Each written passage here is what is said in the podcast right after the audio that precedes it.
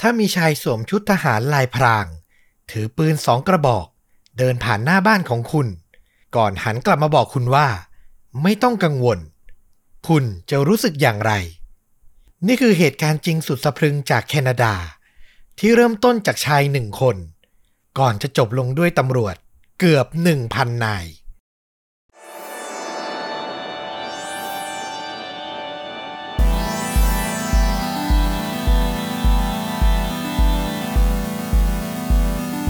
สวัสดีครับ สวัสดีครับ ค่าจริงยิ่งกว่าหนังพอดแคสต์จากช่องชวนดูดะ อยู่กับต้อมครับ แล้วก็ฟลุกครับสำหรับเรื่องราวในวันนี้ ต้องบอกว่าเป็นอีกหนึ่งเหตุการณ์ที่เป็นข่าวดังมาก ๆ ในประเทศที่เกิดเรื่องก็คือแคนาดา อืม เป็นเหตุการณ์ที่ไม่มีใครอยากให้เกิดขึ้น แต่ก็เกิดถี่เหลือเกิน โดยเฉพาะในแถบทวีปอเมริกาเหนือ นั่นก็คือการกราดยิงฟลุกอือหือ จริงนะ อเมริกาเหนือนี่ขึ้นชื่อที่สุดในโลกแล้วมั้งเท่าที่ติดตามข่าวมา ใช่ ส่วนหนึ่งก็น่าจะเป็นสาเหตุจากกฎหมายเกี่ยวกับการครอบครองอาวุธปืนนะเนาะที่ค่อนข้างจะอนุญาตให้คนได้พกพาอาวุธได้อิสระกันมากกว่าที่แถบประเทศอื่นนะครับอืมแล้วเหตุการณ์ในวันนี้ก็เป็นอีกหนึ่งครั้งที่เป็นบทเรียนแล้วก็มีอะไรให้น่าวิเคราะห์พอสมควร ผมขออนุญาตเริ่มต้นพาทุกคนย้อนไปในวันที่ 4 มิถุนายน ปี 2014 ที่เมืองที่ชื่อว่ามองตัน รัฐนิวบรันสวิก ประเทศแคนาดา ตอนนั้นเป็นช่วงเวลาประมาณเกือบหนึ่งทุ่มครับ มีชาวเมืองหลายคน พบเห็นชายคนหนึ่ง เขาแต่งตัวในชุดลายพรางอะ คล้ายทหารอืมไอชุดเนี่ยไม่น่าตกใจเท่าไหร่ แต่ที่ในมือของเขาครับ มือหนึ่งถือปืนลูกซอง ส่วนอีกมือ ถือปืนไรเฟิลแล้วก็สะพายกระสุน เดินอยู่ริมถนนแบบไม่ได้สนใจใครเลยอะ่ะอือหือคุณคิดดูถ้าเป็นแถวบ้านคุณ หมู่บ้านคุณ แล้วก็มีคนคนหนึ่งเดินมาถือปืนมาสองมืออย่างเงี้ย คุณจะรู้สึกอย่างไร ต่อให้อยู่ในประเทศที่การพกพาอาวุธถูกกฎหมายก็เถอะ ต้องเป็นคนที่สติไม่ดีแน่ๆหมายถึงว่าอันตรายอะพูดคุยด้วยน่าจะด้วยเหตุผลน่าจะยากอะละใช่ แน่นอนว่ามันสร้างความแตกตื่นให้เมืองที่เงียบสงบ อย่างเมืองมองตันแห่งนี้เป็นอย่างมากครับ ชายที่ต่อมาทราบในภายหลังว่าเขามีอายุแค่ 24 เท่านั้นเองนะ เดินตัดถนนเตรียมพุ่งตรงเข้าสู่ผืนป่า ต้องบอกก่อนว่าเมืองมองตันเนี่ย เป็นเมืองที่ค่อนข้างจะเป็นย่านชนบทนิดนึง อยู่ทางด้านตะวันออกของประเทศแคนาดา มีทั้งชายฝั่ง มีลำธารมีป่าไม้ ชาวเมืองมองตันเนี่ยก็จะนิยมมีกิจกรรมกลางแจ้งค่อนข้างเยอะ เป็นสาย outdoor ค่อนข้างเยอะว่าอย่างนั้นเถอะ ก็คือสภาพอากาศแล้วก็สภาพแวดล้อมมันดีเนาะเหมาะกับการท่องเที่ยว adventure แนวป่าๆตัวชายวัย 24 คนเนี้ย เหมือนกำลังจะเดินเข้าสู่ผืนป่า แต่เขาก็ได้แวะหันไปพูดคุยกับชาวบ้านบางคนที่มองเห็นเขานะว่า ไม่ต้องกังวล ผมไม่ได้ออกมาเข็นฆ่าผู้คน ผมตามล่าแค่เจ้าหน้าที่รัฐเท่านั้น อื มันคือประโยคที่เหมือนหลุดออกมาจากภาพยนตร์จริง ๆ นะ มันน่ากลัวและแบบน่าขนลุกมาก อะไรที่ทำให้เขาพูดเช่นนั้น เราลองมาย้อนไปดูตั้งแต่จุดเริ่มต้นกันครับ ชายผู้สร้างความแตกตื่นคนนี้มีชื่อจริงว่าจัสตินบอกเขาเกิดวันที่ 12 พฤศจิกายนปี 1989 ที่เมืองมองตัน รัฐนิวบรันสวิกแห่งนี้นี่แหละจัสตินเนี่ยเป็นลูกคนที่ 3 จากจำนวนพี่น้องชายหญิงทั้งหมด 7 คน คือเป็นครอบครัวใหญ่มากนะ และที่สำคัญครอบครัวเนี้ยเคร่งครัดในศาสนาเป็นอย่างมาก พ่อแม่เนี่ยจะสอนให้จัสตินเนี่ยเห็นคุณค่าของชีวิตเพื่อนมนุษย์ แล้วก็จะมีค่านิยมก็คือต่อต้านการทำแท้ง ต่อต้านการทำการุญยฆาตอืมรวมถึงต่อต้านความรุนแรงทุกรูปแบบ นอกจากเนี้ยแน่นอนครับว่าต่อต้านการใช้อาวุธปืนอีกด้วย ทุกวันอาทิตย์ทั้งครอบครัวจะต้องแต่งตัวให้ดีและเรียบร้อยที่สุด เพื่อเข้าร่วมกิจกรรม ที่โบสถ์นิกายคาทอลิกใกล้บ้านอยู่เสมอ ข้อมูลเพิ่มเติมคือครอบครัวเนี้ยใช้การสอนลูกที่บ้านนะ เป็นโฮมสคูลไม่ได้ให้ไปโรงเรียนอืมหลายคนฟังมาถึงจุดเนี้ยน่าจะคิด อย่างที่ผมคิด ตอนที่อ่านบทความนี้แรก ๆ คือ โอ้โห เคร่งศาสนา สอนลูกอยู่ที่บ้าน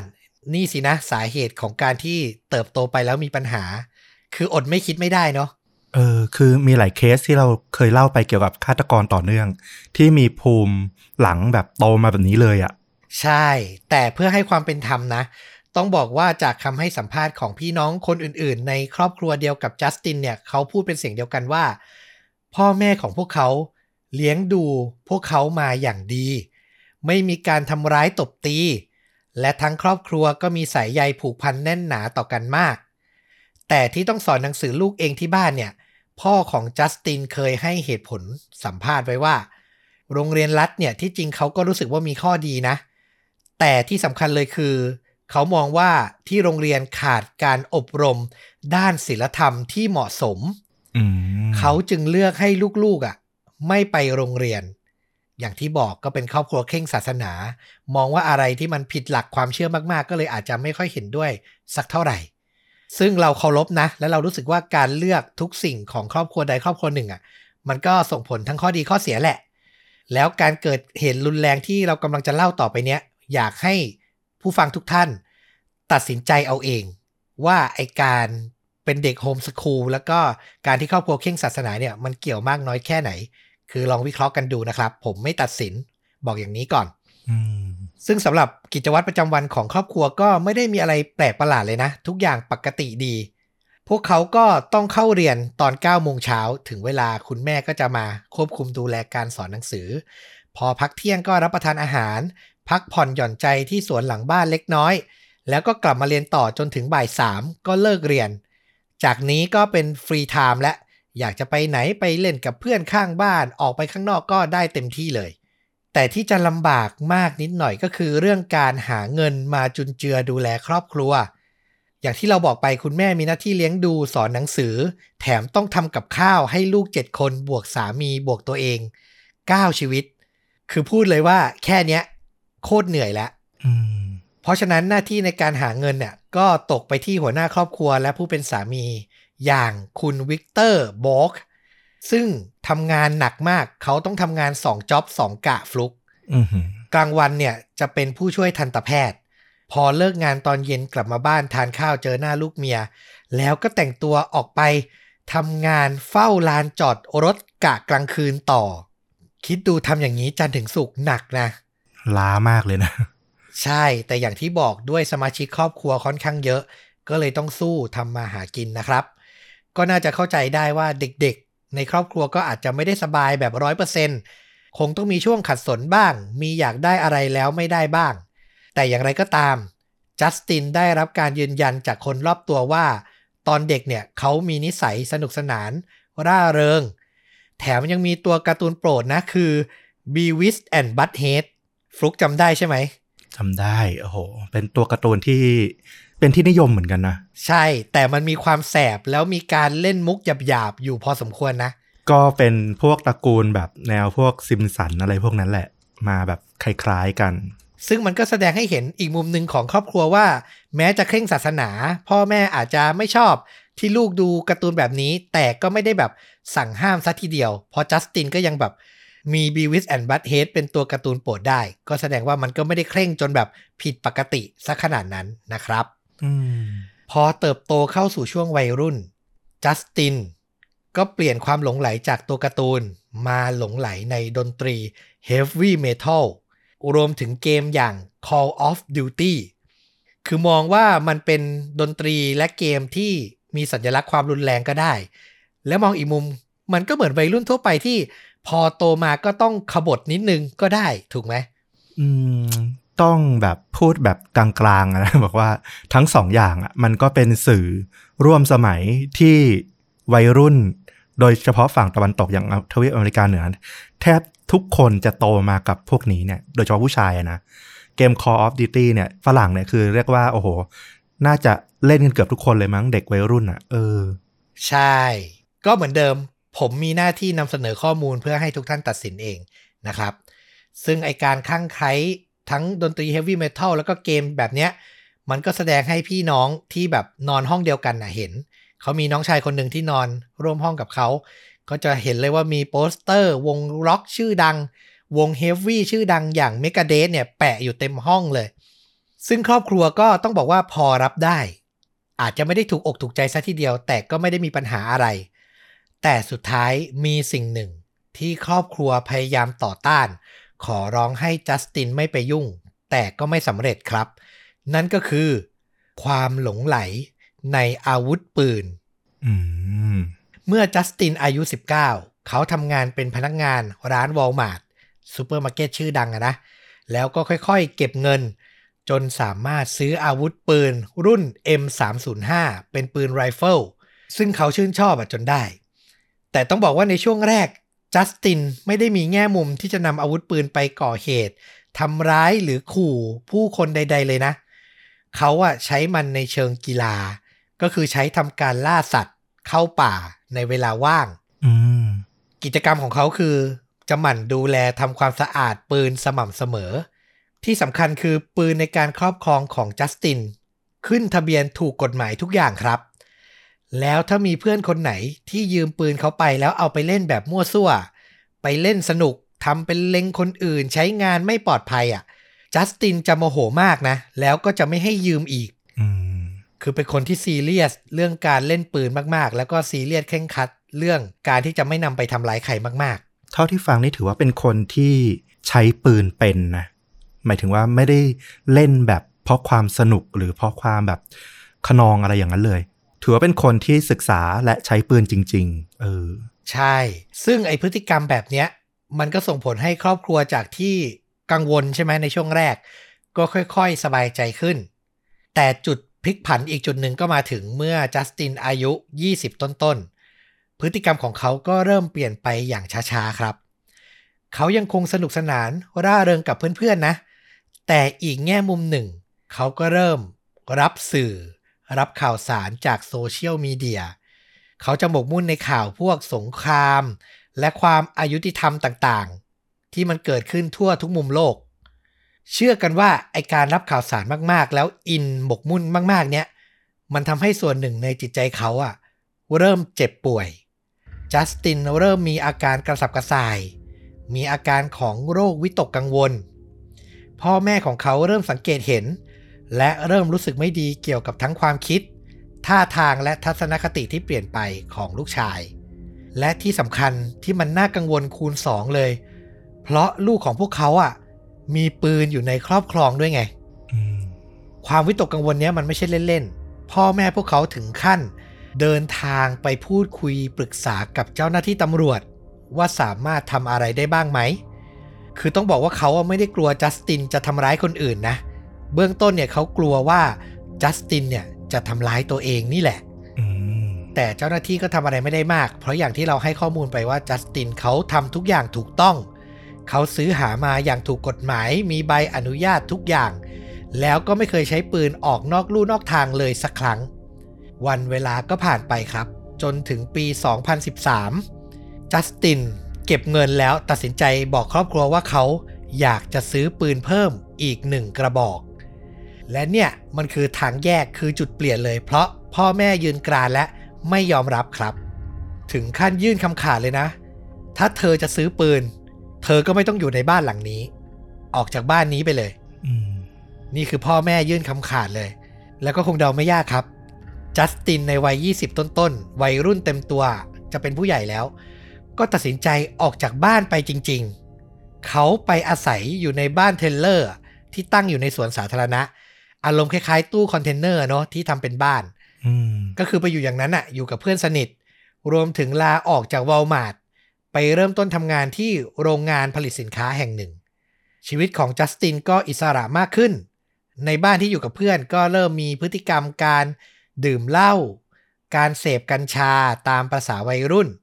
บ้านของเขาก็กลายเป็นแหล่งรวมตัวของเพื่อนๆเพื่อมาปาร์ตี้มั่วสุมนิดนึงอะแหละ แล้วก็เล่นวิดีโอเกมกัน และในช่วงเวลานี้แหละครับ ที่ความรุนแรงในจิตใจของจัสติน เปิดเผยให้คนทั่วไปเห็นมากขึ้น ปกติเวลาอยู่กับเพื่อน เขาจะเป็นตัวโจ๊ก เป็นตัวสร้างเสียงฮาเสียงหัวเราะ อารมณ์ดีมาก แต่พอเริ่มเมาจัสตินจะเริ่มพูดด่าทอรัฐบาล ซึ่งแม้ตัวเขาจะเป็นชาวแคนาดานะ แต่เขาก็จะแวะไปด่าบารักโอบามา ประธานาธิบดีสหรัฐในขณะนั้นอยู่เสมออืมคือติดตามข่าวสารระดับโลก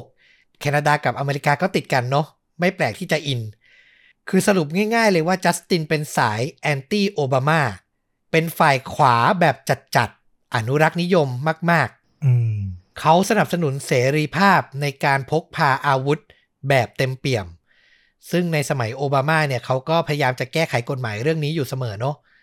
นอกจากรัฐบาลสหรัฐ จัสตินก็ยังแวะมาวิจารณ์รัฐบาลตัวเอง ด้วยว่าทั้งกดขี่ประชาชน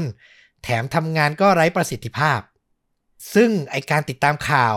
วิเคราะห์บ้านเมืองแล้วมันกัดกินเข้าไปในจิตใจอย่างเงี้ยมันอินมากอะ่ะ แล้วบาดแผลในใจมันก็เริ่มแสดงให้เห็นชัดเจน เพราะต่อมาจัสตินตัดสินใจ ยกเลิกโซเชียลมีเดียของตัวเองหมดเลยครับอืมทุกช่องทางเลยนะ ลบ Facebook ลบ Twitter ลบหมดเลย คือ Facebook สำหรับใครไม่รู้แต่สำหรับเรามันไม่ใช่แค่โซเชียลมีเดียไว้พูดคุยอะ่ะ มันคือแหล่งรวมข้อมูลรวมอดีต รวมความประทับใจทั้งหมดในอดีตอะ่ะอืมมันมีรูปถ่ายความทรงจำของครอบครัวของเพื่อนๆ อยู่เต็มไปหมด แต่จัสตินลบแบบไม่เหลือเยื่อใยเลยครับ เหมือนเขาอยากจะส่งสัญญาณว่าตัวเองไม่ใช่คนคนเดิมอีกแล้วอะ่ะ คือต้องบอกว่าเราอะ ก็ไม่รู้นะว่ามันเกิดอะไรขึ้นในจิตใจเขาบ้าง แต่การกระทำแบบเนี้ยมาแสดงให้เห็นถึงความแปลกแยกออกจากสังคมมากๆเลย เรื่องราวก็ดำเนินไปจนถึงช่วงฤดูร้อนปี 2013 ก็เกิดเหตุการณ์สำคัญที่ส่งผลกระทบต่อจิตใจจัสตินมาก ๆ คือข่าวเนี้ยที่เกิดขึ้นมันไม่เกี่ยวกับตัวเขาเลย แต่อย่างที่บอกพอเขาอินกับเรื่องราวเขาเสพข่าวมาก เจอข่าวอะไรที่มันไม่เห็นด้วยอย่างมากอะ่ะโอ้โหก็อินหนัก ข่าวเนี้ยมันเกิดขึ้นที่เมืองมองตันที่เขาอยู่นี่แหละ มีชายวัย 30 ปีคนหนึ่ง ชื่อว่าแดเนียลเลเวสเขาเนี่ย พูดง่ายๆก็คือเป็นโจรนี่แหละ จะแอบลักลอบขโมยรถ คือตัวเองอะ่ะ ไม่ดูให้มันถี่ถ้วน คิดว่าในรถคันเนี้ยไม่มีคนอยู่ ก็เลยงัดแงะ แล้วพอเปิดประตูมาก็ต้องตกใจ เพราะว่าเจ้าของรถอะ่ะ งีบหลับอยู่ในนั้นน่ะอืมคือเขาอะงีบหลับรอเวลาที่ตัวเองจะเข้ากะทำงาน พอเห็นอย่างนั้นเห็นมีคนบุกเข้ามาในรถ มันก็เลยเกิดการต่อสู้กัน สุดท้ายแดเนียล ก็ตัดสินใจวิ่งหนีออกจากรถไป จากนั้นก็มีการแจ้งความอย่างเร่งด่วนตำรวจก็มาถึงที่เกิดเหตุ แล้วใช้เวลาเนี่ยประมาณหนึ่งชั่วโมงก็ตามตัว จนเจอแดเนียลเลเวส ผู้ก่อเหตุเนี่ยในที่สุดครับ แต่ที่น่าตกใจคือเขาอยู่ในสภาพเหมือนมีบาดแผล ถูกแทงบนร่างกายอะ่ะหลายแห่งเลย คือตำรวจเจอแดเนียลเนี่ยยืนบาดเจ็บโซซัสโซเซเลยนะ แต่ถือมีด ถืออาวุธมีดเนี่ยอยู่ในมือ เจ้าหน้าที่ก็เลยสั่งบอกแดเนียลว่าทิ้งอาวุธซะ แล้วก็ชูมือยอมมอบตัว แต่สิ่งที่แดเนียลทำอะเขากลับพยายามเดิน พุ่งเข้าไปหาเจ้าหน้าที่อย่างรวดเร็ว เจ้าหน้าที่ตำรวจใช้คำว่า มันมีความเกลี้ยวกล่อดมีจุดมุ่งหมายเหมือน อยากจะทำร้ายเจ้าหน้าที่อยู่อะอืมทำให้ตำรวจอะไม่มีทางเลือก ตัดสินใจยิงเข้าไปที่ร่างของแดเนียลสี่นัด จนเขาล้มลงแล้วก็เสียชีวิตในที่สุดครับ ซึ่งข่าวนี้มันเกิดใกล้ตัวจัสตินมากอย่างที่เราบอก แล้วจัสตินที่เกลียดเจ้าหน้าที่เกลียดอำนาจรัฐมากๆอยู่แล้ว ก็รู้สึกว่าเนี่ยมันโหดร้ายมาก มันคือการที่ผู้มีอำนาจทำร้ายประชาชน คือเขารู้สึกมันไม่แฟร์เลยกลด่าข่าวเนี้ยกับเพื่อนสนิทนานนับชั่วโมง แล้วมันก็ยิ่งทำให้เขารู้สึกไม่ไว้วางใจและต่อต้านเหล่าผู้บังคับใช้กฎหมายจนถึงขีดสุด ช่วงคริสต์มาสในปี 2013 จัสตินกลับไปพบพ่อแม่และพี่น้องในครอบครัว ทุกคนคิดตรงกันว่าเขาว่ามีปัญหาชีวิตแน่ ๆ คือดูการพูดการจาดูหน้าตาแล้ว โอ้โห มีปัญหาแน่ ๆ ก็พยายามสอบถามเพื่อหวังจะช่วยเหลือ แต่ก็ไม่มีสัญญาณใด ๆ จากจัสตินตอบกลับมา คือพูดตรงๆ คือเขาอะไม่ได้คิดว่าสิ่งที่เขาเป็นอะมันเป็นปัญหาไง เขาอะคิดว่าโลกใบเนี้ย ความอายุติธรรมที่เกิดขึ้นต่างหากที่เป็นปัญหา พอเวลาล่วงเลยมาถึงต้นปี 2014 จัสตินก็เปิด Facebook อันใหม่ เขาตั้งภาพโปรไฟล์เป็นภาพตัวเอง ยืนถือปืนไรเฟิลอยู่กับเพื่อนสนิท บนพื้นที่มันปกคลุมไปด้วยหิมะเนี่ย มีปลอกกระสุนหล่นอยู่เกลื่อนกลาดหลายสิบนัดฟลุก มันเป็นภาพที่คนธรรมดาเขาไม่ถ่ายกันแน่ๆอืม นอกจากนี้บนหน้าฟีดของเขายังเต็มไปด้วยโพสต์ด่าทอรัฐบาล เจ้าหน้าที่อย่างหยาบคาย โพสต์หนึ่งเขาบอกว่า เราเคยอยู่ภายใต้การปกครองของผู้มีอำนาจ ภายใต้ราชาที่ไร้มงกุฎจนกระทั่งชาวบ้านตื่นรู้ ลุกขึ้นมาต่อสู้ผู้มีอำนาจจำนวน 1%นั้น แต่ทุกวันนี้พวกเรากำลังหลงทาง ไม่มีแม้แต่การต่อสู้เพื่ออนาคต ทั้งที่ยุคใหม่ของพวกผู้นำทรราช มาอยู่ตรงหน้าเราแล้วอืมเนี่ยคือสเตตัสที่เขาพิมพ์อะนอกจากนี้ก็ยังมีอีกอันนึง เขาบอกว่า เสรีชนไม่จำเป็นต้องขออนุญาตใคร เพื่อพกพาอาวุธ คือถ้าเราส่วนตัวไปเจอ Facebook คนที่โพสต์แบบนี้เราจะไม่สบายใจอย่างรุนแรงจริงจริง ๆ ก็รู้สึกว่าน่าจะละเมิดมาตรฐานชุมชนของ Facebook หลายอย่างด้วยนะ ไม่น่าเชื่อว่า มันจะออกมาผ่านทางโซเชียลมีเดียได้ อืม ซึ่งอันเนี้ยเราก็ไม่แน่ใจเลยว่า ไอการตั้งค่าการโพสต์ของเขา เขาตั้งแบบใครเห็นก็ได้ หรือเฉพาะเพื่อนหรืออย่างไรอะเนาะ อันนี้ก็เป็นการพบหลักฐานในภายหลังของทางเจ้าหน้าที่นะครับ ต่อมาวันที่ 23 พฤษภาคมปี 2014 เจ้าหน้าที่ตำรวจก็แถลงข่าวถึงสาเหตุการเสียชีวิตของแดเนียลเลเวสเคสที่เราเล่าเมื่อสักครู่นะ ยืนยันว่า แดเนียลเสียชีวิต เพราะบาดแผลจากการถูกแทง ไม่ใช่จากกระสุนปืนตำรวจนะอืมวิถีกระสุนของตำรวจไม่ได้พุ่งเข้าทำร้ายอวัยวะสำคัญใด ๆ เลย คือเจ้าหน้าที่ยืนยันว่าตั้งใจยิงเพื่อชะลอการเคลื่อนไหว ไม่ได้มุ่งหวังชีวิต และที่สำคัญไอบาดแผลจากการถูกแทงที่เจอที่ตัวแดเนียลเลวิสเนี่ย ถึงวันนั้นน่ะ ที่แถลงข่าวอะ ก็ยัง ไม่มีข้อมูลเปิดเผยนะว่าเขาได้มาได้อย่างไร คือถ้าให้เราสันนิษฐานเร็วๆ ก็ต่อสู้กับเจ้าของรถ เจ้าของรถ แย่งมีดได้แล้วแทงหรือเปล่า หรือเขาไปมีเรื่องราวทะเลาะกกับใครหรือเปล่า คืออันเนี้ยตำรวจหาข้อมูลไม่เจอนะ ว่าเกิดขึ้นได้อย่างไรอืมแต่ตำรวจยืนยันว่า เขาไม่ได้เสียชีวิตจากการถูกยิง โดยเจ้าหน้าที่แน่นอน ซึ่งแน่นอนคำบอกเล่าอันเนี้ยมันยิ่งจุดไฟ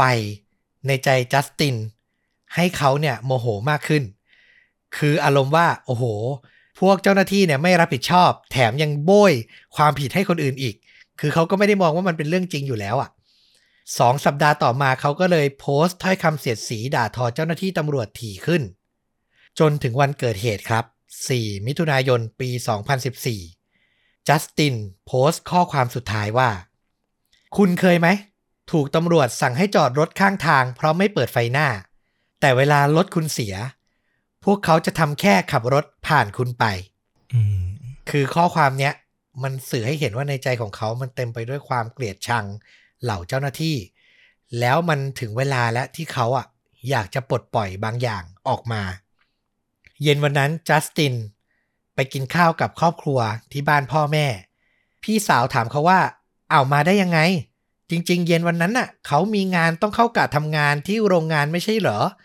จัสตินก็บอกว่า เขาโทรลาที่ทำงานแล้ว เขารู้สึกไม่ค่อยสบาย คือมันเป็นเหมือนมื้อส่งท้ายก่อนจะกระทำการอะไรบางอย่างอะอืมท่าทางของเขาเนี่ยดูมีพิรุธมาก พูดอะไรก็ไม่สบตาพี่น้องหรือครอบครัวเลยเหมือนปิดบังอะไรอยู่ หลังจากนั้นเขาก็ออกจากบ้านเดินทางไปซื้อกระสุนปืนกับเพื่อนสนิท ซึ่งเพื่อนก็ไม่ได้รู้สึกอะไร เพราะมันเป็นกิจวัตรอยู่แล้ว จัสตินซื้อกระสุนปืนบ่อยอยู่แล้ว ไม่ได้ผิดแผกอะไร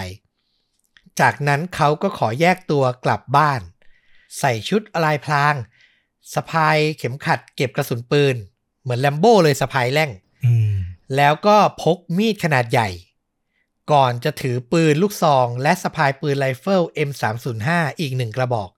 อย่างที่เราบอกไปในตอนต้น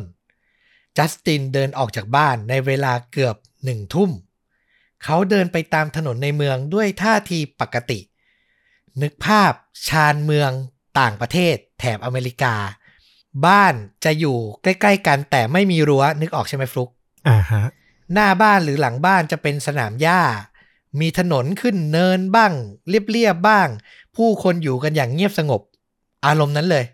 แล้วก็มีชายคนหนึ่งถือปืนสองกระบอก แล้วก็เดินใส่ชุดลายพราง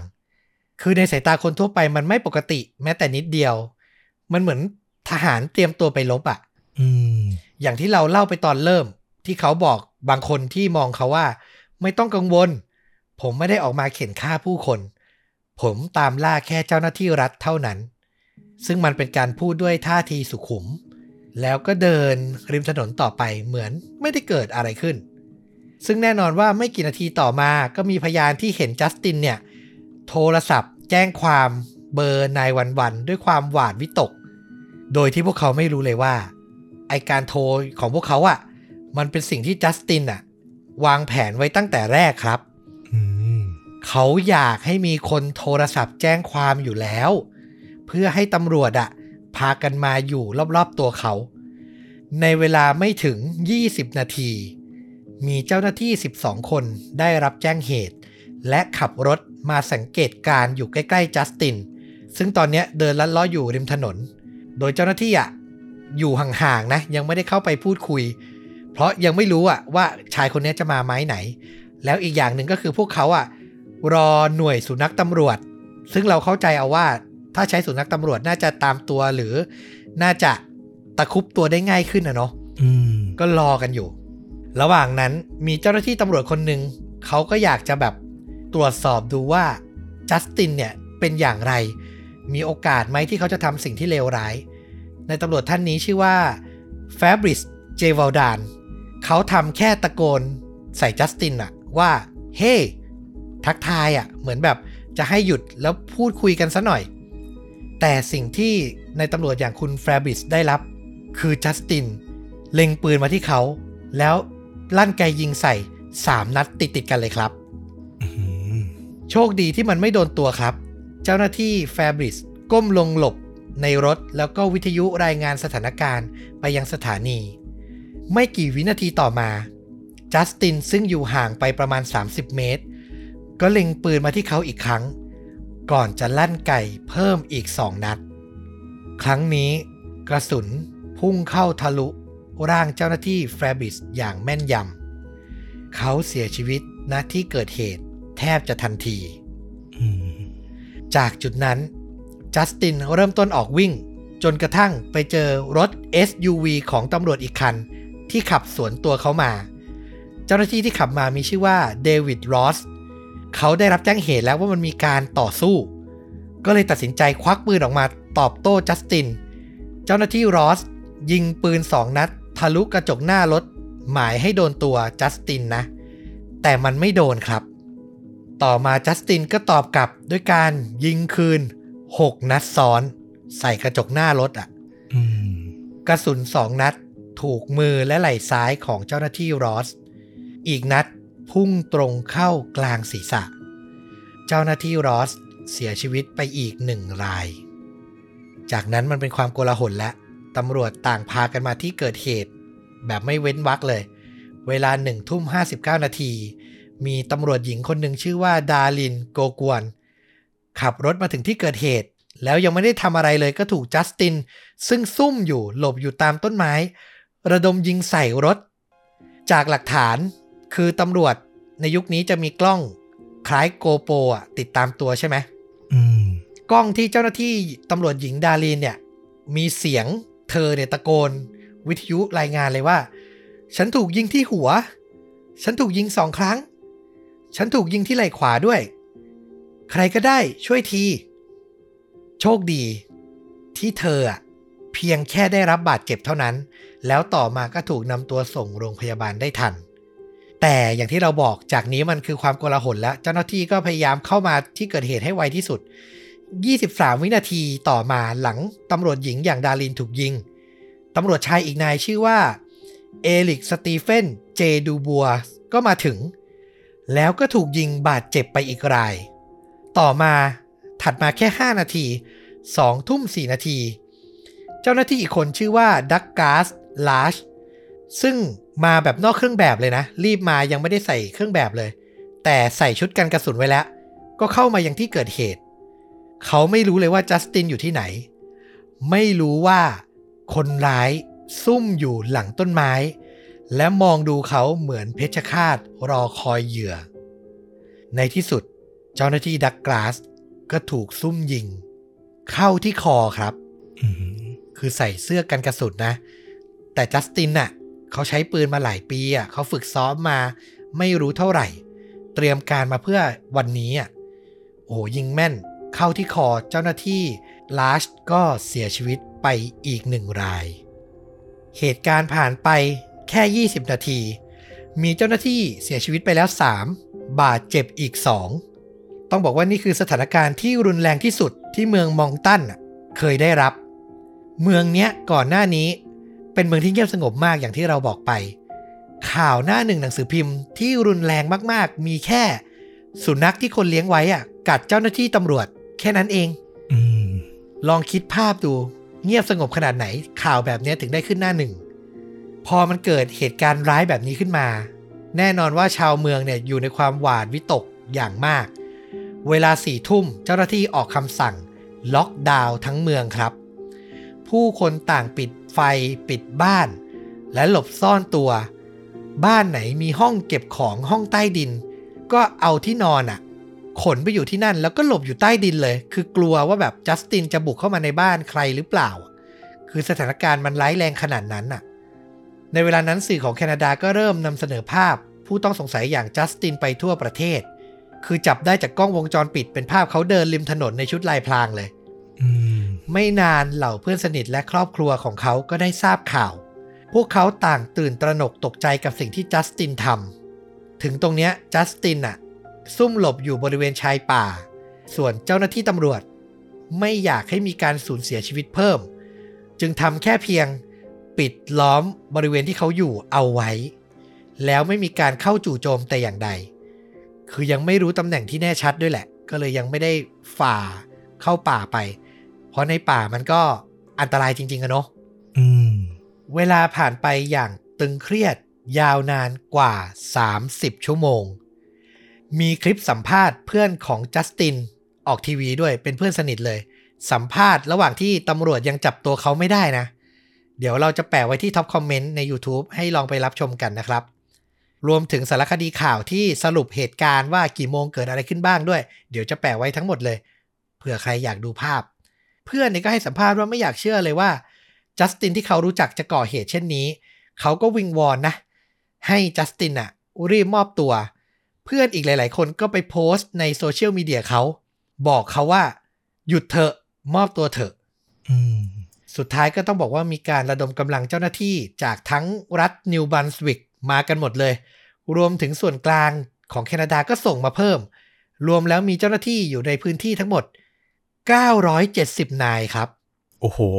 เพื่อคนคนเดียว ใช่เพื่อปิดล้อมจัสตินคนเดียว แล้วก็มีการตรวจสอบที่อยู่ของเขาโดยใช้เทคโนโลยีกล้องอินฟราเรดจากเครื่องบิน คือบินสำรวจบนป่าเลย ดูความร้อนหาตัวหาระบุตำแหน่งให้ชัดเจนให้ได้ จนสุดท้ายเจ้าหน้าที่ตำรวจก็สามารถพบตำแหน่งที่แน่นอน พวกเขาก็พูดคุยเจรจา เกี้ยกล่อมบอกจัสตินว่ามอบตัวเถอะ มอบตัวเถอะ แล้วในที่สุด เวลาประมาณเที่ยงคืน 10 นาที เข้าสู่วันที่ 6 มิถุนายนครับ อย่างที่เราบอกไปผ่านไป 30 กว่าชั่วโมง จัสตินก็เดินออกจากป่า มาอยู่บริเวณ สนามหญ้าหลังบ้านของหญิงสาวคนหนึ่ง คุณคิดดูถ้าคุณเป็นหญิงสาวคนนั้น คนร้ายที่ทางการต้องการตัวยืนอยู่หลังบ้านอะ เธอก็ทำอะไรไม่ถูก รีบโทรศัพท์แจ้งตำรวจ แล้วจากนั้นเธอก็มาเล่าให้นักข่าวฟังในภายหลังนะว่า เธอเห็นภาพคือพอตำรวจมาถึงจัสตินก็ชูสองมือขึ้นฟ้าเหมือนยอมแล้วอะ แล้วก็ตะโกนบอกตำรวจว่าแอมดัน คือฉันพอแล้ว แล้วก็ถูกควบคุมตัวไป ก็จบเหตุการณ์ 30 ชั่วโมง แห่งความเลวร้ายที่สุดในเมืองมองตันนะครับ หลังจากนั้นระหว่างการสอบปากคำโดยเจ้าหน้าที่ตำรวจ ที่น่าตกใจคือจัสติน ดูไม่มีท่าทีสำนึกผิดแม้แต่น้อย ส่วนหนึ่งของคำให้การเขาบอกว่า เอาตรงๆเลยนะ ผมรู้ว่ามันฟังดูโง่ แต่ผมรู้สึกว่าตัวเองประสบความสำเร็จ ผมรู้ว่าคุณคิดว่านี่มันบ้ามาก แต่ถ้าคุณลองเทียบทุกสิ่ง ทุกเหตุการณ์ที่เกิดในศตวรรษนี้ กับสิ่งที่ผมทำที่นี่ คุณจะเข้าใจ มันน่าเศร้าที่พวกเขามีลูกมีครอบครัว หมายถึงตำรวจที่เสียชีวิตไปนะ แต่ทหารทุกคนก็มีลูกมีครอบครัวเหมือนกัน แน่นอน มันเกี่ยวกับการเลือกข้าง และพวกเขาเลือกข้างผิด คือจัสตินมองมันเป็นสงคราม มองมันเป็นการต่อสู้ระหว่าง ความคิดเห็นสองฝั่ง ระหว่างประชาชนที่ไร้อำนาจกับผู้มีอำนาจที่คอย เขาเรียกว่าอะไร ดูแลพวก rich people อะเขาใช้คำนี้ที่เราไปดูสัมภาษณ์เขามานะ คือเขาหลงผิดอะ ในความรู้สึกเราหลงผิดไปเองแบบรุนแรงมากจริง ๆ สุดท้ายจัสตินถูกตั้งข้อหา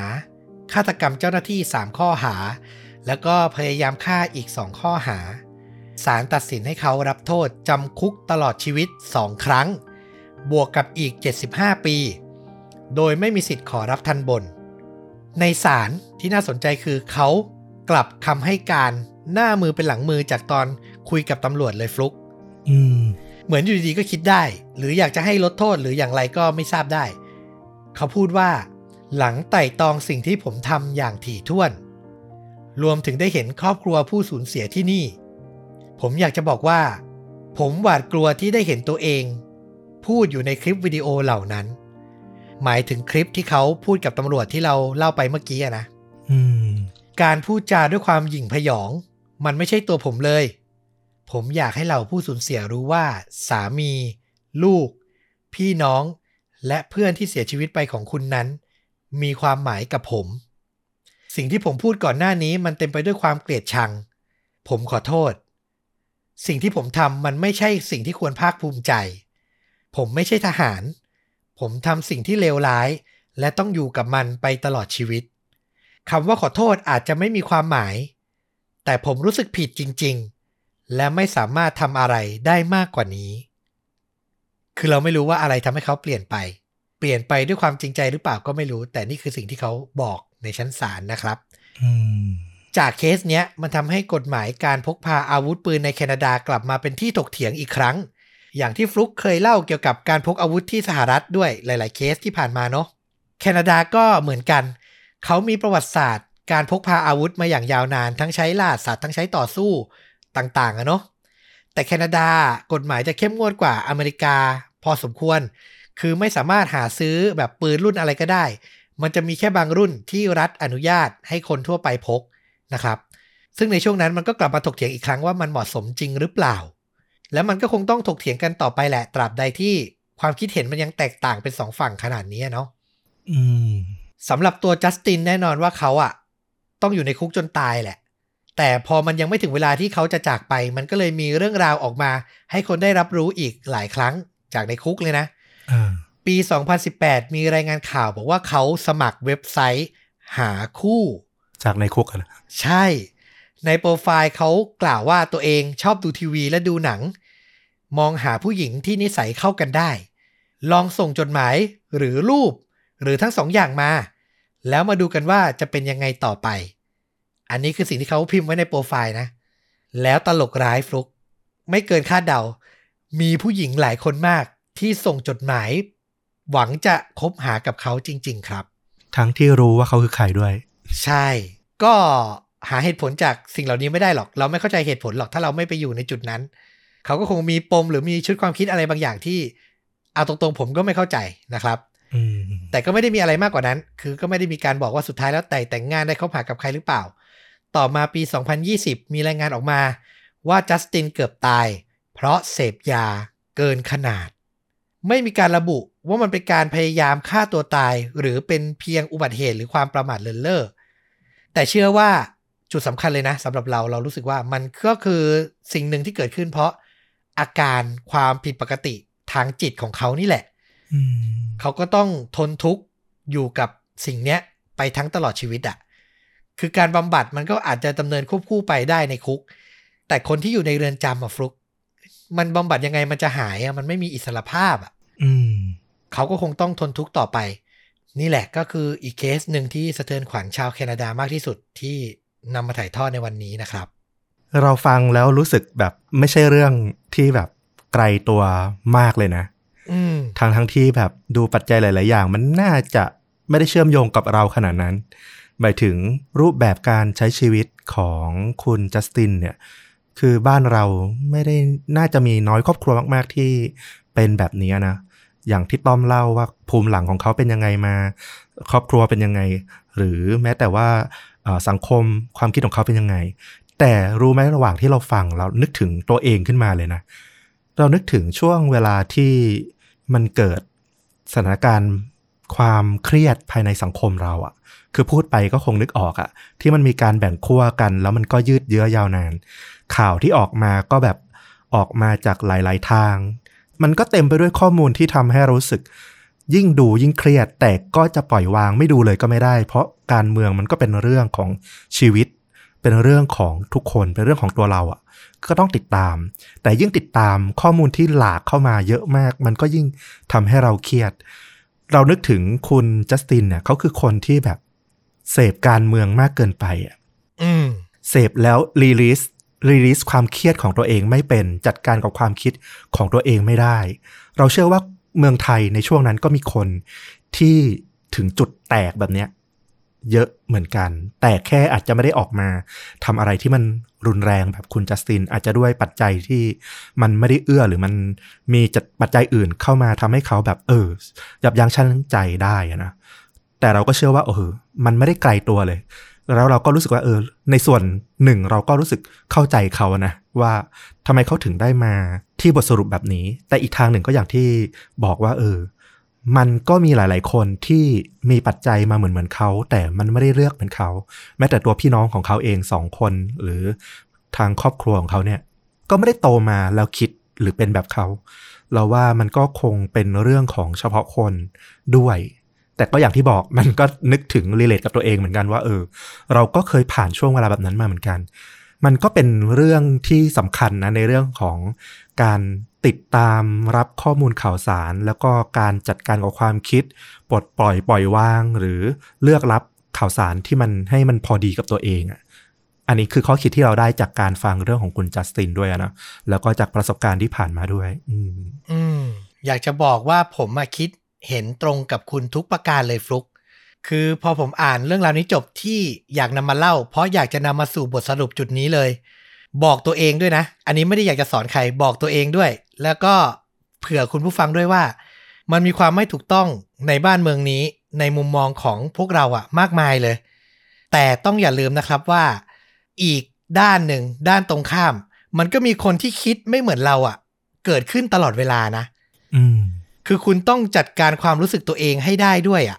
คุณจะจมอยู่กับมันแล้วทำให้เกิดความเครียด สุดท้ายมันก็ทำร้ายคุณเองอะ่ะ เออ อาจจะไม่ได้ออกมากราดยิงคนไปทั่วเหมือนจัสตินหรอก แต่ว่ามันก็ส่งผลร้ายต่อชีวิตเราอยู่ดี ผมไม่ได้บอกให้หยุดเรียกร้องสิ่งที่คิดว่าถูกต้องนะอืมแต่ผมอยากให้เปิดช่องว่างในหัวใจ คิดไว้อยู่เสมอว่า โอ้โห สิ่งที่เราเชื่อมันถูกให้ตายยังไง มันก็มีคนที่คิดไม่เหมือนเราอะอยู่แน่ๆอะไม่ว่าเรื่องอะไรก็ตามอืมเออ ผมว่าพอคิดได้อย่างเงี้ย เราจะเบาลงนิดนึง ในจิตใจเราจะเบาลงนิดนึง คือมันจะมีบางคนที่ให้ตายยังไงก็คิดไม่เหมือนเราอะอยู่แน่ๆ แล้วที่ต้องจำก็คือ ไอคนที่คิดไม่เหมือนเรานั้นอะก็ต้องอยู่กับเราไปอีกตลอดชีวิตอะแน่ๆด้วยอืมคือมันก็ต้องอยู่กันไปในสังคมอย่างเงี้ย เพราะฉะนั้นเรียกร้องสิ่งที่ถูกต้อง เรียกร้องความไม่ยุติธรรม แต่อย่าลืม พักจิตใจตัวเองด้วยนะ อันนี้ด้วยความปรารถนาดีนะเอออีกอย่างที่อยากเสริมก็คือ การเล็งถึงเป้าหมายอะผลลัพธ์ที่ต้องการอะบางทีคุณอาจจะวางเป้ามันผิดไปนิดหนึ่งอย่างคุณจัสตินเขามองว่าเจ้าหน้าที่รัฐมีความไม่ชอบธรรมกระทำการที่ไม่เหมาะสมในความคิดของเขารู้ไหมอืมจุดมุ่งหมายที่เขาควรจะไปก็คือ ต่อสู้เรียกร้องให้เจ้าหน้าที่รัฐ คนนั้นนั้นๆหรือหน่วยงานนั้นๆ ต้องหมดอำนาจลง หรือต้องออกจากราชการไป ไม่ใช่ไปการฆ่าแบบสุ่มแบบนี้ถูกไหม ถูกถูกต้อง คือมันไม่ได้จำเป็นต้องจบที่ความรุนแรงเลยอะ่ะมันมีช่องทางอื่นๆเสมอ คือจริง ๆ นะข้าราชการเนี่ยต้องบอกไว้เลยว่า พอเกษียณหรือหมดอำนาจไปเนี่ย คือหัวโขนออกไปเนี่ย คือคุณลุงคุณป้าที่ธรรมดามากๆคนหนึ่งเลยนะ ใช่ อ่านั่นแหละ ก็ฝากไว้เนาะกับเรื่องราวในวันนี้มัน มันน่าสนใจตรงที่คุณกับผมคิดตรงกันจริง ๆ หลังฟังเรื่องราวนี้จบนะครับ โดยไม่ได้นัดหมายด้วยนะครับ ก็แลกเปลี่ยนกันไป เอาละสำหรับภาพยนตร์ คือใช้เวลาหลายเคส ถ่ายทอดเรื่องราวเพื่อจะเข้าใจคนที่ก่อเหตุ ผมอะอยากจะแนะนำภาพยนตร์ที่พาไปเข้าใจ ผู้ที่อยู่ในเหตุการณ์บ้างครับอืมเป็นภาพยนตร์ที่ดีมาก เพิ่งออกสตรีมเมื่อต้นปีนี้เอง แล้วก็ได้รับคำวิจารณ์ดีใน Rotten Tomato นี่มะเขือเทศสด 94%ฟลุกอืมเป็นหนังแบบว่าแนะนำให้ดูเลยนะครับผมมีชื่อเรื่องว่า The Fallout เป็นเรื่องราวของเด็กสาวในโรงเรียน high school คนหนึ่ง คือผมไม่อยากจะเล่าเยอะ ผมอยากให้ทุกคนนะดู trailer ที่ผมแปะไว้ที่ top comment ใน YouTube คือ trailer มันทรงพลังมากสำหรับผมอืมเปิดมาประมาณ 20 วินาทีอะ คุณจะ get เลยว่าเรื่องราวทั้งหมดมันโอ้โหน่าสนใจจริง ๆ เล่าเร็วๆก็คือเธอเป็นเหยื่อของการกราดยิงอะแหละ ในโรงเรียน แล้วไอเหตุการณ์เนี้ยมันก็ทำให้เธอ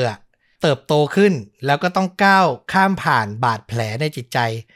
เราก็ต้องไปติดตามดูชีวิตเธอรวมถึงเพื่อนๆ ที่ต่างก็เป็นเหยื่อจากเหตุการณ์ในครั้งเนี้ยที่รอดชีวิตมา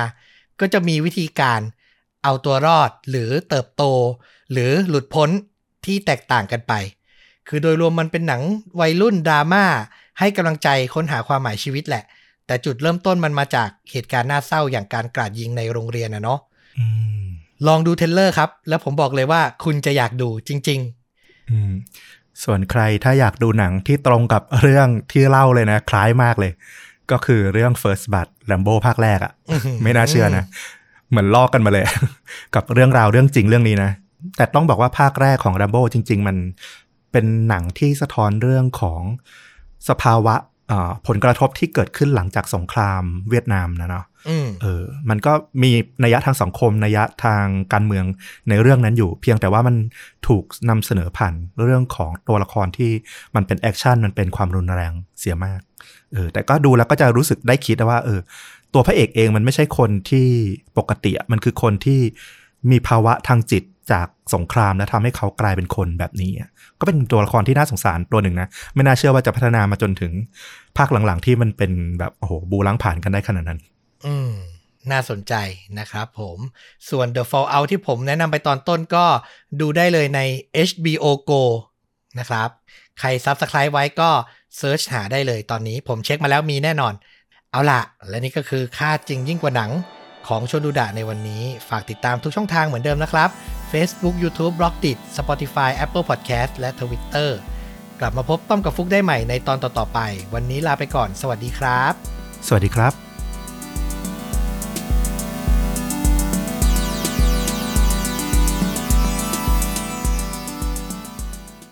ในความมืดโพรเพรของวัน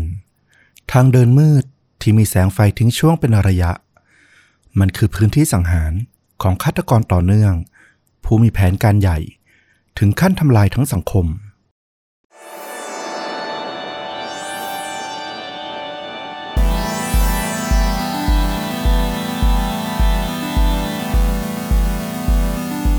สวัสดีครับ สวัสดีครับค่าจริงยิ่งกว่าหนังพอดแคสต์จากช่องชวนดูดะ อยู่กับต้อมครับ แล้วก็ฟลุกครับ วันนี้ฟลุกเตรียมเรื่องราว จุดเด่นเป็นอย่างไรบ้างครับเออเป็นคดีที่เกิดขึ้นในช่วงปี 1980 แล้วก็มีผลที่สั่นสะเทือนสังคมอยู่ไม่น้อยเหมือนกันอือหือแสดงว่าต้องเป็นประเด็นใหญ่โตนำมาซึ่งการถกเถียง เปลี่ยนแปลงกฎหมายหรืออะไรประมาณนั้นหรือเปล่าเอ่อไม่ถึงขนาดนั้นแต่ว่าต้องบอกว่าแรงจูงใจของฆาตกร หรือคนร้ายในเรื่องเนี้ยมีความน่าสนใจเหมือนกันอืม วันนี้มาล้วงลึกจิตใจฆาตกรกันนะครับ น่าสนใจเช่นเคย ก่อนจะเริ่มต้นนิดนึงขอโปรโมทอีกสักรอบกับทวิตเตอร์ของชนดูดะนะครับ ตอนนี้ที่กำลังอัดกันอยู่เนี่ยมีผู้ติดตามแล้ว 170 ท่านขอบพระคุณมากนะครับ รู้สึกว่าเป็นอีกโลกหนึ่งที่เหมือนเราได้ feedback แล้วก็ได้พูดคุยกันแบบเร็วดีเหมือนกันนะ ตามทันหรือเปล่าคุณต้อม ต้องยอมรับว่าตอนนี้ก็อาจจะยังไม่ค่อยทัน อาจจะยังไม่ได้ get กับธรรมชาติของมันบางอย่าง แต่พยายามทำความเข้าใจอยู่อืมแต่ใครที่ท่องอยู่ในทวิตภพ อยากจะมาติดตามพูดคุยกับเรานะครับ ก็ at c h u n d u d a c h u a n d o d a ฝากไว้ด้วยตรงนี้นะครับ หวังว่าผู้ติดตามจะถึง 200 ท่านเร็วๆ นะ อะ เชิญฟลุกครับผม ครับก็วันนี้นะครับก็จะพาต้อมแล้วก็คุณผู้ฟังเนี่ย ไปยังเมืองแห่งหนึ่งชื่อว่า Salt Lake City นะก็เป็นเมืองหลวง เมืองศูนย์กลางของรัฐยูทาห์ที่สหรัฐอเมริกา ในวันหนึ่งของเดือนสิงหาคมปี 1980 วันที่ 20 สิงหาคม นักศึกษา 4 คนนะเขาก็เดินผ่านทางสวนสาธารณะที่อยู่ใน Salt Lake City เนี่ยเรียกตามตรงก็คือมาออกเดทกันนั่นแหละ ประกอบไปด้วยหนุ่มคนหนึ่งชื่อว่าเดวิดมาตินอายุ 18 ปี เขาเนี่ยเพิ่งซ้อมจากวงประสานเสียง มาเสร็จๆแล้วก็ออกมาจ็อกกิ้งมาพบเพื่อนสาวของเขาที่ชื่อว่าเทอร์รี่เอลรอดทั้งคู่ก็ออกเดทกันได้ประมาณไม่กี่สัปดาห์เอง ก็เพิ่งคบกันใหม่ ๆ แล้วก็เพื่อนของพวกเขาเนี่ยอีกคู่หนึ่งก็คือไรเออร์อิงเกอร์ซอลนะก็มาเป็นเพื่อนของคุณเทอร์รี่ซึ่งเธอเนี่ยก็มาเดทกับหนุ่มอีกคนหนึ่งที่ชื่อว่าเท็ดฟิลเรียกได้ว่าเป็นการออกเดทคู่อะที่น่าจะมีความสุข ทันใดนั้นเองเดวิดก็คุกเข่าลงนะ แต่ไม่ใช่ท่าขอแต่งงานนะ มันไม่ได้โรแมนติกเลย เพราะเขาอะทรุดเข่าลงแล้วก็ทิ้งตัว ล้มคว่ำหน้าลงกับพื้นเลย อืมเทอรี่ที่แบบอยู่ข้างๆก็ตกใจ แต่ตอนนั้นอะเธอก็รู้สึกร้อนเผาไปที่แขนนะ เท็ดเองนี่แหละชายหนุ่มอีกคนที่ยืนอยู่ เห็นเลือดอยู่เต็มแขนของเทอรี่เลย เขาก็เลยบอกว่าให้พวกสาวๆสองคนเนี่ยคือเทอรี่แล้วก็อิงเกอร์ซอลเนี่ยรีบหาที่หลบ เพราะว่าดูจากลักษณะแล้วอะน่าจะถูกลอบยิง เฮ้ย ส่วนตัวเขาเองเนี่ยเท็ดเนี่ยเห็นเพื่อนอะล้มลงไปกับพื้นแล้วเขาก็พยายามไปดูเพื่อนอะไปดูเดวิดว่ายังมีชีวิตยังหายใจอยู่ไหม แล้วก็พยายามจะลากร่างของเดวิดเนี่ยขึ้นมาเพื่อที่จะพาไปหลบ แต่ไม่ทันอะไรเขาเองอะก็สุดตัวลงไปนอนกับพื้นอยู่ข้างๆกันเลย เดวิดเนี่ยต้องบอกว่าโชคดีอยู่นิดหน่อยเหมือนกัน เพราะว่าตอนที่ทีมกู้ภัยมาถึงเนี่ยเขายังหายใจรวยรินอยู่นะ แต่ว่าก็น่าเสียดายว่าอีกไม่กี่ชั่วโมงต่อมาเนี่ยเขาก็ทนไม่ไหวแล้วก็เสียชีวิตไป ต้องบอกว่าเดวิดเนี่ยที่ถูกยิงล้มไปก่อนเนี่ยถูกยิงถึง 3 นัดซ้อนนะคือหลังจากที่เขาถูกยิงล้มลงไปกับพื้นแล้วเนี่ยเขายังถูกยิงซ้ำอีก 2 นัด ส่วนเท็ดฟิลเนี่ยนอนตายคาที่อยู่ตรงสวนสาธารณะตรงทางเดินนั้นเลย ฟังมาเหมือนสี่คน แทบจะไม่เห็นผู้ก่อเหตุเลยใช่ไหมเนี่ย ถูกต้อง นักสืบก็ลงพื้นที่นะพยายามสอบหาพยานนะ ว่าเกิดอะไรขึ้นกันแน่ทำไมถึงมีการยิงกันตรงกลางเมืองอย่างนี้ พยานคนหนึ่งที่อยู่ในที่เกิดเหตุเขาก็เล่าว่าเขาเนี่ยได้ยินเสียงปืนนะ ดังขึ้นมาจากอาคารร้าง ฝั่งตรงข้ามถนน ซึ่งทางเทอร์รี่เองเนี่ยที่อยู่ข้างๆเดวิดเนี่ยก็ตอนนี้เนี่ยถูกพาไปส่งที่โรงพยาบาลก็กำลังรักษาบาดแผลที่แขนอยู่ เธอก็เล่าว่าพวกเขาพวกเธอเนี่ยเดินมาถึงตรงทางแยกเนี่ยเป็นทางม้าลายข้ามทางแยกเนี่ย เธอก็ได้ยินเสียงดังเหมือนประทัดดังขึ้น จากนั้นไม่นานเดวิดก็ล้มลง แล้วเธอก็ร้อนแสบร้าวอยู่ที่แขน จนกระทั่งเห็นเลือดถึงได้รู้ว่า เธอถูกยิง และทุกอย่างก็ดูแบบสับสนวุ่นวายไปหมดเลยตอนนั้นเทอรี่บอกว่าก่อนหน้านี้ไม่นานอะไม่กี่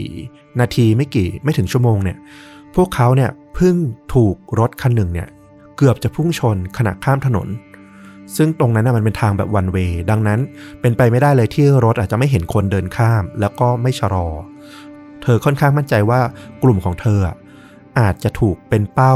โจมตีโดยไม่รู้ตัวมาตั้งแต่แรกแล้ว แต่คราวนี้เนี่ยพอถามไปว่า แล้วไอ้รถคันที่ว่ามันเป็นยังไง เธอก็บอกว่ามันค่อนข้างมืดนะตรงนั้นอะจำไม่ได้เลยว่ามันเป็นรถรุ่นอะไร แล้วก็เลขทะเบียนเนี่ยคือมองไม่ทันเลยไม่ได้สังเกต ดังนั้น ไม่ต้องถามเลยว่าคนขับเนี่ยลักษณะเป็นยังไง คือแทบไม่เห็นเลย คือมาแบบตั้งใจชนแล้วก็ผ่านไปแบบเร็วมาก ใช่ถูกต้อง เธอก็บอกว่าเนี่ยกลุ่มของเธอเนี่ยเหมือนจะถูกพยายามฆ่ามาสองครั้งติดติดๆกันเลยตำรวจนะก็แบบงงไปหมด เพราะว่าคดีนี้มันไม่มีแรงจูงใจอะไรเป็นพิเศษเลย พอเช็คประวัติของทั้งหนุ่มสาวสี่คนเนี้ย มันก็ไม่มีประวัติอาชญากรรม หรือว่าไม่มีเหตุทะเลาะวิวาท หรือถามสอบถามแล้วเนี่ยมันก็ไม่มีคู่กรณีที่แบบรุนแรงถึงขั้นจะแบบฆ่ากันอืมเหมือนกับว่าฆาตกรไม่มีแรงจูงใจอะไรพิเศษอะเหมือนเขาก็แค่แบบดวงซวยที่ถูกเป็นเป้าสังหารขึ้นมาเฉยๆถ้าอย่างนั้นนะคือต้องบอกว่าตำรวจเองอะก็มองไปสองทางนะ ทางหนึ่งเนี่ยถ้านักฆ่าคนนี้เนี่ยเป็นการจำผิดยิงคนผิดเนี่ย มันก็อาจจะออกไปอีกรูปหนึ่ง แต่ถ้าเลวร้ายขึ้นหน่อยเนี่ยก็คือ คนร้ายไม่ได้จำผิด แต่มันคือการสุ่มฆ่า อันเนี้ยจะน่ากลัวมากๆ เพราะว่ามันจะกลายเป็นว่าเหยื่อจะเกิดขึ้นที่ไหนก็ได้ จะเป็นใครก็ได้ละไม่สามารถป้องปรามป้องกันเหตุที่จะเกิดขึ้นในอนาคตได้ง่ายเลยอื้อหือคือฆ่าเอาสนุกเอาอะไรก็ไม่รู้แหละ แต่การสุ่มฆ่าน่ากลัวจริงถูกต้องเช้าวันรุ่งขึ้นนะ พอที่มีแสงสว่างมากขึ้นเนี่ยตำรวจก็เข้ามาเก็บหลักฐานเพิ่มเติมนะหลังจากที่เมื่อคืนเนี่ยก็พยายามเก็บเท่าที่มองเห็นเนี่ยได้ไปส่วนหนึ่งละ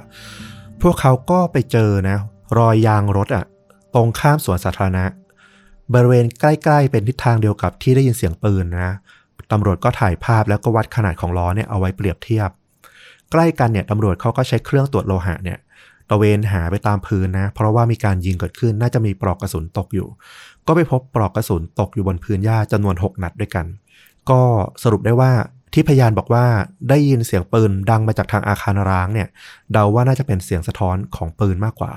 เพราะว่ามันอยู่ห่างกับจุดที่พบปลอกกระสุนเนี่ยพอสมควรเลยตำรวจก็เลยคิดว่าคนร้ายเนี่ยน่าจะซุ่มรออยู่ในพุ่มไม้ตรงบริเวณสวนสาธารณะนี่แหละ รอกลุ่มของเดวิดแล้วก็เท็ดที่เดินผ่านมาเนี่ยผ่านมาอยู่ในระยะที่สามารถยิงได้ ก็แล้วก็ยิงไปเลย หลักฐานกระสุนปืน แล้วก็ปลอกกระสุนเนี่ยก็ถูกส่งไปตรวจสอบที่สำนักงานใหญ่ FBI นะที่วอชิงตันดีซีเพื่อระบุว่ามันเป็นปลอกกระสุนแล้วก็กระสุนอันเดียวกันที่สังหารเดวิดแล้วก็เท็ดหรือเปล่า รวมถึงพยายามระบุตรวจหาชนิดของปืนที่ถูกใช้ด้วย ด้านนักสืบของยูทาห์เองเนี่ยระหว่างที่รอผลการพิสูจน์ทางวิทยาศาสตร์ เรื่องของปลอกกระสุนแล้วก็กระสุนปืนอยู่เนี่ยเขาก็เริ่มเรียกคนรอบตัวของกลุ่มนักศึกษาเนี่ยมาสอบถามเพิ่มเติมนะ คนที่น่าสงสัยที่สุดเนี่ยที่เพื่อนๆของเทอร์รี่แล้วก็เดวิดเนี่ยบอกก็คือ คุณพ่อของเทอร์รี่เนี่ยเป็นพวกแก๊งนักขี่มอเตอร์ไซค์นอกกฎหมาย แล้วเขาเนี่ยก็ไม่พอใจมากๆเลยที่เทอร์รี่เนี่ยไปคบหากับเดวิดที่เป็นหนุ่มผิวดำเชื้อสายแอฟริกันอเมริกัน ต้องบอกว่าในยุค 1980 ช่วงช่วงนั้นนะอเมริกาก็ยังมีปมเรื่องของเหยียดผิวเนี่ยประปรายอยู่นะ ยังไม่ได้แบบเป็นเรื่องที่แบบเหมือนปัจจุบันที่แบบโอ้โหทุกคนค่อนข้างซีเรียสขนาดนั้น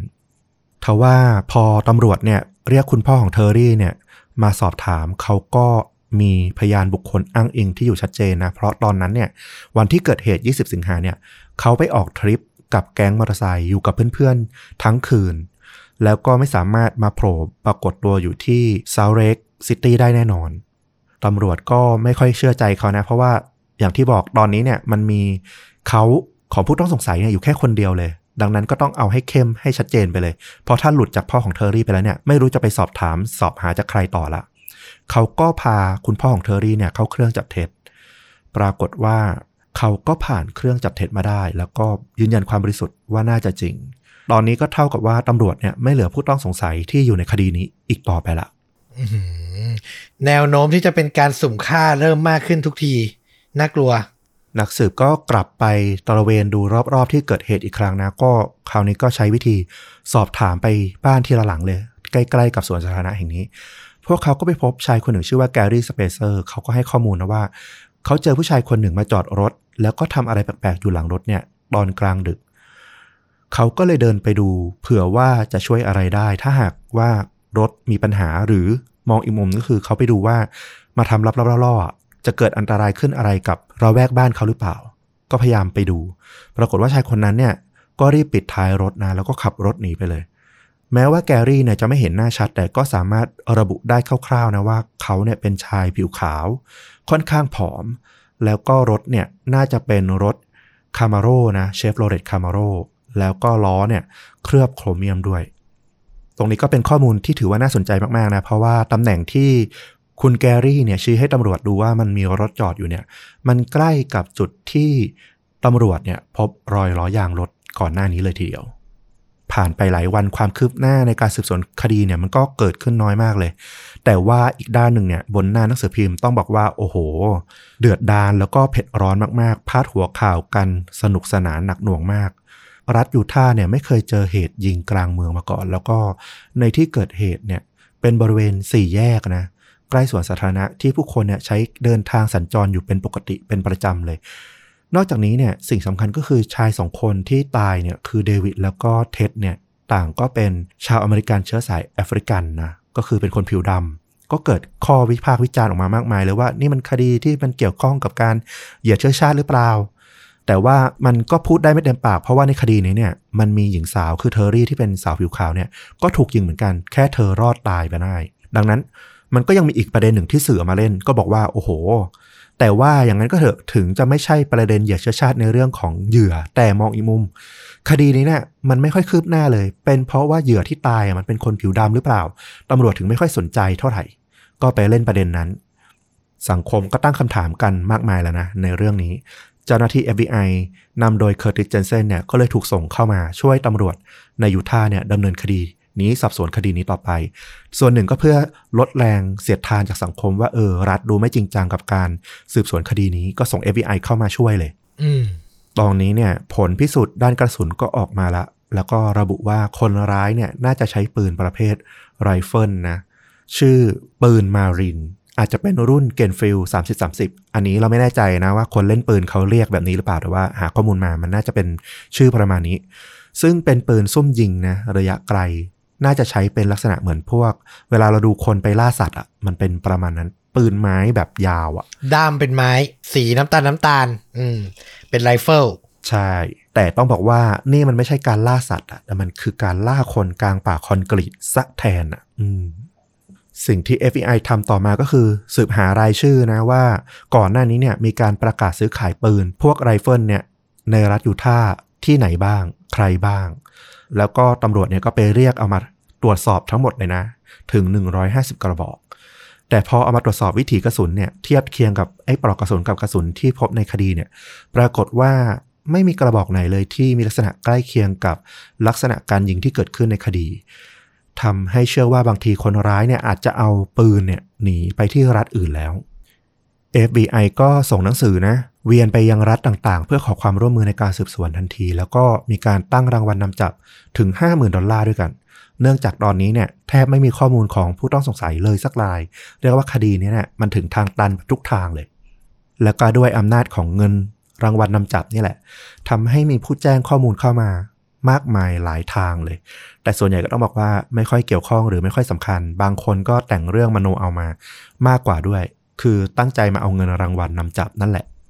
สองสัปดาห์ผ่านไปก็ละตำรวจแล้วก็ FBI เนี่ย ก็จนปัญญาที่จะหาร่องรอยอื่นๆละ แล้วก็ท่ามกลางความหวาดกลัวของผู้คนที่มันขยายออกไปนะเริ่มมีข่าวหรือว่าโอ้โหสันนิษฐานแล้วว่านี่มันเป็นการสุ่มยิงสุ่มฆ่าหรือเปล่า เพราะว่าคนร้ายเนี่ยใช้สไนเปอร์พรางตัวแล้วก็ยิงเข้าไปในที่สาธารณะ ใครอาจจะตายแบบไม่รู้ตัวระหว่างที่เดินอยู่ใจกลางเมืองก็เป็นได้อืมแต่แล้วก็มีโทรศัพท์จาก FBI นะ ที่อยู่ที่เมืองซินซินนาติ โทรเข้ามาที่ยูทาห์ พวกเขาแจ้งว่า พวกเรามีคดีฆาตกรรมต่อเนื่องที่ยังปิดไม่ลงนะ เกิดขึ้นเมื่อสองเดือนก่อน คิดว่าบางทีพวกคุณเนี่ยอาจจะช่วยอะไรพวกเราได้เหมือนกัน คดีที่เกิดขึ้นที่ซินซินนาติเนี่ยมันเกิดขึ้นในช่วงเย็นมิถุนายนปี 1980 ปีเดียวกันนี่แหละ มีเด็กชายวัย 13 ปีชื่อว่าดันเต้บราว์แล้วก็เด็กชายอายุ 14 ปีชื่อว่าดารินเรน ทั้งคู่เนี่ยก็ออกจากบ้านแล้วก็เดินไปที่ร้านค้าแถวๆบ้าน จะไปซื้อขนมกัน เวลาโพรเพลเย็นนั่นแหละก็จะมีไฟตามทางเดินนะเสาไฟ ปรากฏว่าพอเดินมาถึงตรงเสาไฟข้างทาง อยู่ดีๆ เด็กชายคนหนึ่งก็ล้มลงไปกับพื้นทั้งที่คว่ำหน้าเลย เรียกว่าทิ้งตัวลงไปเลย เด็กชายคนที่กำลังงุนงงนะว่าเกิดอะไรขึ้นกับเพื่อนของเขาเนี่ยแป๊บเดียวท่านั้นเอง ร่างของเขาก็ร่วงลงไปพร้อม ๆ กัน หลังจากที่เด็กทั้งสองคนเนี่ยร่วงลงกับพื้นแล้วเนี่ย ก็มีเสียงปืนดังจากที่ไกลๆขึ้นอีกสองนัดนะ คือมันมีการยิงซ้ำเช็คให้ชัวร์ว่าทั้งสองคนจะต้องตายอย่างแน่ๆเนี่ย ยิงใส่ร่างของเด็กทั้งสองคนอีกครั้งหนึ่งโหดร้ายมาก แล้วลักษณะการฆ่าใกล้เคียงกับเคสที่ยูทาห์มาก ๆ เลย ตำรวจก็รีบมาที่เกิดเหตุนะ แล้วก็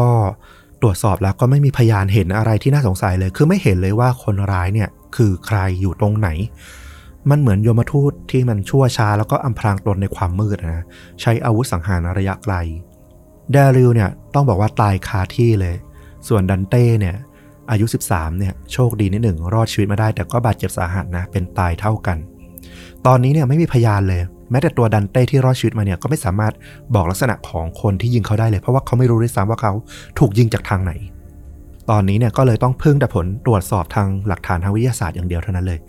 ก็มีการสันนิษฐานทิศทางของจุดยิง เทียบกับรอยบาดแผลนะที่เกิดขึ้น ก็ระบุได้ว่าน่าจะเกิดขึ้นในป่ารกที่อยู่ห่างออกไปประมาณ 20 เมตร เป็นจุดที่คนร้ายเนี่ยซุ่มยิง ตำรวจก็ลงมือปูพรมนะตรวจพื้นที่พงไม้รกทั้งหมดเลย แล้วก็ไปเจอปลอกกระสุนยาว4ปลอกด้วยกัน ตอนนี้ตำรวจระบุชนิดปืน ได้ว่าน่าจะเป็นไรเฟิล Ruger จุด44ตำรวจจากซินซินนาติเนี่ยก็แจ้งกับตำรวจที่ยูทาห์ว่า เดี๋ยวเรามาแลกเปลี่ยนข้อมูลกัน ผมได้ยินข่าวที่คดีที่เกิดขึ้นที่ยูทาห์ละผมค่อนข้างมั่นใจว่าเราน่าจะมีคนร้ายคนเดียวกันแล้วล่ะอย่างที่ต้อมสันนิษฐานเลย ตอนนี้ต้องบอกก่อนว่าในปี 1980 เนี่ยมันมีคดีฆาตกรต่อเนื่องเนี่ยมาหลายคดีแล้วนะก่อนหน้านี้ แต่มันไม่เคยมีคดีฆาตกรต่อเนื่องในลักษณะนี้มาก่อน คดีนี้เนี่ยต้องบอกว่ามันเปลี่ยนโลกทัศน์ของฆาตกรต่อเนื่องในอเมริกาไปตลอดกาลเลย เพราะจากเซนซินาติเนี่ยอยู่ที่รัฐโอไฮโอเนี่ยมันอยู่ฝั่งตะวันออกของอเมริกา แล้วอีกคดีที่เกิดขึ้นที่ซอลเลกซิตี้ที่รัฐยูทาห์เนี่ยมันอยู่ฝั่งตะวันตกของอเมริกา ระยะทางห่างกันเนี่ยประมาณ 2,600 กิโลเมตรนะ ถ้าขับรถเนี่ยคือต้องขับทั้งวันทั้งคืนน่ะถึงจะไปถึง คือไกลมาก ตำรวจเนี่ยพอคิดว่าเป็นคนร้ายคนเดียวกันแล้วเนี่ย มันจึงเป็นคดีฆาตกรต่อเนื่องแบบสุ่มที่ใช้การเดินทางไปทั่วประเทศเพื่อฆ่า ซึ่งลักษณะนี้มันไม่เคยเกิดขึ้นมาก่อน ฆาตกรต่อเนื่องก่อนนั้นเนี่ย มักจะเป็นการก่อเหตุในพื้นที่ใกล้ ๆ ใกล้เคียงกันซะส่วนใหญ่ แต่คดีนี้ถือว่าเป็นคดีแรกเลย ที่ฆาตกรเนี่ยเดินทางข้ามประเทศเนี่ยเพื่อไปฆ่า และแม้จะบอกว่าเป็นเรื่องราวของการสุ่มนะนะ แต่เอาจริงๆ ก็พอมีสองคดีเกิดขึ้นเนี่ยมันก็เริ่มเทียบรูปแบบความคล้ายคลึงกันได้หลายอย่าง อย่างแรกเลยก็คือรูปแบบการฆ่าด้วยไรเฟิลสไนเปอร์เนี่ยแน่นอนละ ทั้งที่ Salt Lake City แล้วก็ซินซินนาติเนี่ยเหมือนกัน ส่วนอีกประเด็นหนึ่งเนี่ยก็คือ เหยื่อที่ตายเนี่ยล้วนเป็นเด็กหนุ่ม หรือเด็กชาย เชื้อสายแอฟริกันอเมริกันทั้งสิ้นเลย ข้อสงสัยเรื่องของลัทธิอุดมการณ์เหยียดเชื้อชาติเนี่ย พวกนาซีนีโอนาซีเนี่ยเริ่มมาเกี่ยวข้องละตำรวจในยูทาห์เนี่ยก็กลับมารื้อข้อมูลนะจากผู้ที่มาแจ้งข้อมูลก่อนหน้าเนี่ยเพื่อประสงค์รับเงินรางวัลนนำจับเนี่ยก็มาตรวจสอบอีกครั้ง แล้วก็ไปเจอข้อมูลชุดหนึ่งที่น่าสนใจที่ก่อนหน้าเนี่ยเขาปล่อยผ่านไปเพราะคิดว่าเออ มันดูแบบไม่ค่อยเข้าเขา แต่ตอนนี้เนี่ย พอมีประเด็นเรื่องของเหยียดเชื้อชาติเนี่ย ข้อมูลนี้เริ่มน่าสนใจละ คือมีผู้หญิงคนหนึ่ง เขาอ้างตัวว่าชื่อมิกกี้ซึ่งจริงๆก็เป็นชื่อปลอมนะ เพราะว่าเธอเนี่ยทำอาชีพเป็นพวกขายบริการทางเพศแบบพาร์ทไทม์เธอมาแจ้งว่าเธอเนี่ยอาจจะเคยได้พบกับคนร้ายมาก่อนนะ แต่ว่าเธอมีเงื่อนไขในการให้ข้อมูลกับตำรวจคือตำรวจต้องรับรองว่าเธอเนี่ยจะต้องไม่ถูกดำเนินคดีใด ๆ ทั้งสิ้น ตอนนั้นเนี่ยตำรวจก็ดูแบบเป็นเงื่อนไขที่ดูแปลกๆ แต่มาตอนนี้เนี่ยก็คิดว่าเออ มันก็ดูสมเหตุสมผลนะกับท่าทีของเธอเนี่ย ถ้าเธอมีเงื่อนไขแบบเนี้ยแสดงว่าเธอน่าจะรู้อะไรมาจริง ๆ นั่นแหละ มากกว่าที่จะต้องการเงินอืมตอนนี้ตำรวจก็มาเรียกมิกกี้เนี่ยเข้ามาคุยอีกรอบหนึ่ง เธอก็เล่าว่า เธอเป็นนักศึกษานะที่ต้องทำงานส่งตัวเองเรียน แล้วเธอเนี่ยก็จะขายบริการเนี่ยอาทิตย์ละ 2 วัน ประมาณช่วงเดือนสิงหาคมเนี่ยประมาณกลางกลางเดือน ระหว่างที่เธอเดินอยู่บนถนนที่เป็นที่รู้กันนะว่ามันเป็นถนนที่หญิงขายบริการเนี่ยจะมายืนรอรับแขก ก็มีชายคนหนึ่งขับรถคามาโร่สีแดงเนี่ยมาเทียบอยู่ข้างๆเธอ แล้วก็ชวนเธอไปงานปาร์ตี้ แน่นอนว่าวันนั้นจริงๆ เธอเนี่ยจะเลิกงานละ เธอจะกลับที่พัก เธอก็เลย ปฏิเสธเข้าไป แต่เขาก็ขยันขยอเธอหนักขึ้นนะ บอกว่า เออ ไปเธอหน้าอะไรอย่างเงี้ยเดี๋ยวเธออะไปกับฉันเนี่ยคุ้มค่าแน่นอน ด้วยความที่เขาก็ไม่มีท่าทีที่จะคุกคามอะไรเธอนะดูไม่ใช่ผู้ชายที่น่ากลัวอะไร เธอก็อยากได้เงินเพิ่มด้วย ก็เลยโอเค ก็ยอมขึ้นรถไปกับเขา พอขึ้นรถไปเขาก็แนะนำตัวนะ เขามีสำเนียงแบบคนจากรัฐทางใต้อะเขาบอกว่าเขาชื่อบิลแฮกแมนดูจากลักษณะเนี่ยเขาเป็นชายผิวขาว รูปร่างผอม แล้วก็มีผมสีทองนะ พวกเขาทั้งคู่เนี่ยก็เดินทางมาถึงห้องพักที่เป็นโมเตลที่บิลเนี่ยเช่าอยู่ พอเข้าไปในห้องเนี่ยมิกกี้ก็บอกว่าเธอสังเกตเห็นมีปืนยาวอยู่สองกระบอกอยู่ที่มุมห้อง แล้วบิลเองเนี่ยก็มีปืนลูกโม่สีเงินยาวเนี่ยอยู่กับตัวอีกหนึ่งกระบอก สัญชาตญาณเธอก็บอกเลยว่า เออ อย่าไปพูดถึงอย่าไปถามถึงพวกมันดีกว่า อาจจะเป็นอันตรายได้ บิลก็เป็นคนที่มีรอยสักด้วย แขนข้างซ้ายของเขาเนี่ยเป็นรูปนกอินทรีแบบที่พบเห็นในพวกสัญลักษณ์ของอเมริกานะแล้วก็แขนข้างขวาเนี่ยจะมีรอยสักรูปของยมทูตอยู่ เธอก็เลยระแวงระวังนะว่าบางทีบิลเนี่ยอาจจะเป็นพวกสมาชิกแก๊ง หรือพวกสมาชิกของกลุ่มก้อนอะไรที่แบบอันตรายหรือเปล่า คิดภาพตามเนี่ย ในใจเธอตอนนี้น่าจะคิดว่าไม่น่าขึ้นรถคันนี้มาเลย ถูกต้องแต่ว่ามาอยู่ในห้องเขาแล้วนะ ก็ทำอะไรไม่ได้ละ หลังที่เสร็จกิจกรรมต่างๆ เนี่ย บิลก็บอกกับมิกกี้ว่า เออ เดี๋ยวจะพาไปเลี้ยงข้าวกลางวัน แล้วก็เดี๋ยวพาไปส่งเธอที่บ้านด้วย แต่ระหว่างที่ขับรถกลับไปส่งเธอที่บ้านเนี่ย เขาก็เปรยขึ้นมา อยู่ดีๆก็เปรยขึ้นมาในรถนั่นแหละ สิ่งที่มิกกี้ได้ยินเนี่ยทำให้เธอเนี่ยรู้สึกแบบตัวแข็งทื่อไปเลย พอบิลพูดขึ้นว่า รู้ไหม ผมอะเป็นนักฆ่ารับจ้างให้กับกลุ่มคูคลักแคลนนะกลุ่มเหยียดผิวสีอะเธอเห็นไอ้มืดตรงนั้นไหมคุณอยากให้ผมฆ่ามันก็ได้นะ ผมไม่ติดเลย แต่ถ้าคุณอยากลองฆ่าเองอะเดี๋ยวผมจะสอนให้อื้อหือมิกกี้ก็รีบปฏิเสธเลย พยายามหัวเราะบ่ายเบี่ยงนะแบบเออ จะไปทำอย่างนั้นทำไมนู่นนี่นั่นไป บิลก็เอาปืนยัดใส่มือเธอแล้วก็ยุต่อ เอาหน้า เนี่ย เดินออกจากรถไปนะ เดินไปใกล้ ๆเขา แล้วก็ยิงโป้งๆ แล้วเธอก็เดินกลับมาขึ้นรถ สาบานเลย แทบจะไม่มีใครสนใจเธอด้วยซ้ำมิกกี้ก็รู้สึกไม่ค่อยดีละ เธอก็ใช้วิธีเปลี่ยนเรื่องพูดนะ ซึ่งก็เป็นทักษะที่สาวให้บริการเนี่ยก็มีอยู่ละ เธอก็ใช้วิธีเปลี่ยนเรื่องคุยไปให้เขาเปลี่ยนเรื่อง แล้วก็ได้ผล บิลก็ยอมเปลี่ยนเรื่องคุยแล้วก็ไปส่งเธอถึงที่ห้องนะ และตอนนี้เนี่ย เธอก็บอกว่าโอ้โห มาถึงห้องแรเนี่ยเธอรู้สึก เหมือนรอดตายอะ่ะแล้วเธอก็แบบไม่อยากเจอหน้าบิลอีกเลยทว่าหลังจากนั้นเนี่ยผ่านมาไม่กี่วัน เธอก็ได้ยินข่าวเรื่องของชายหนุ่มผิวดำเนี่ยถูกยิงที่กลางเมือง แล้วก็ทำให้เธอเนี่ยรู้สึกคิดกลับไปถึงเรื่องที่บิลพูด แล้วนั้นก็ทำให้เธอแบบหลอนไปเลยตำรวจตอนแรกก็เคลือบแคลงกับข้อมูลของมิกกี้นะ เพราะว่าอย่างที่บอกแหละมันมีคนมาให้ข้อมูลเพื่อหวังเงิน รางวัลนำจับเนี่ยค่อนข้างเยอะ ตำรวจก็เลยต้องมีการ test เธออีกนิดหนึ่งว่าความน่าเชื่อถือของเธอเนี่ยมันเพียงพอหรือเปล่า คืออย่างหนึ่งและที่ตำรวจเนี่ยรู้ก็คือว่าชนิดของปืนเนี่ยน่าจะเป็นปืน Marlin ไรเฟิลเขาก็เอาปืนยาวเนี่ยหลาย ๆ ชนิดออกมาให้เธอดูว่าไอ้ปืนที่เธอเห็นที่มุมห้องของบิลเนี่ยมันเป็นปืนแบบไหนในรูปไหน แต่ว่ามิกกี้ก็บอกว่าเธอไม่ค่อยรู้เรื่องปืนน่ะ เธอก็เลยจิ้มส่งๆไป เพราะว่าเธอก็ไม่ได้สนใจจำอยู่แล้วว่าปืนมันเป็นแบบไหน เธอแค่จำได้ว่ามันเป็นปืนที่ค่อนข้างยาวเท่านั้นเอง พอจิ้มส่งๆไปอะน้ำหนักคำให้การของเธอก็เลยดูน่าเชื่อถือน้อยลงไปอีกในตอนแรก แต่ตอนนี้เนี่ยตำรวจก็เริ่มสนใจแล้วว่าเออสิ่งที่มิกกี้พูดในตอนนั้นนะน่าจะมีเขาโครงความจริงอยู่ พออย่างนี้แล้วเนี่ยตำรวจก็เลยกลับไปที่โมเตลที่บิลเนี่ยเคยพักอาศัยอยู่ ที่มิกกี้ระบุว่าถูกพาไปที่ห้องนะ ก็ไปสอบถามพยานต่างๆ เจ้าของโรงแรม แล้วก็ดูว่าไอ้ทะเบียนการที่แขกเข้าพักเนี่ยมีวันไหนที่ตรงกับชายที่มิกกี้ระบุบ้าง ก็ปรากฏว่ามีการลงทะเบียนเข้าที่พักเนี่ยเมื่อวันที่ 16 สิงหาคม ก่อนหน้าการสังหารเดวิดกับเท็ดเนี่ยประมาณ 4 วันเท่านั้นเอง จากการสอบประวัติข้อมูลนะ ชื่อบิลแฮกแมนเนี่ยมีอาศัยอยู่ในรัฐเคนตักกี้ แต่ว่าพอไปเช็คจริง ๆ แล้วเนี่ย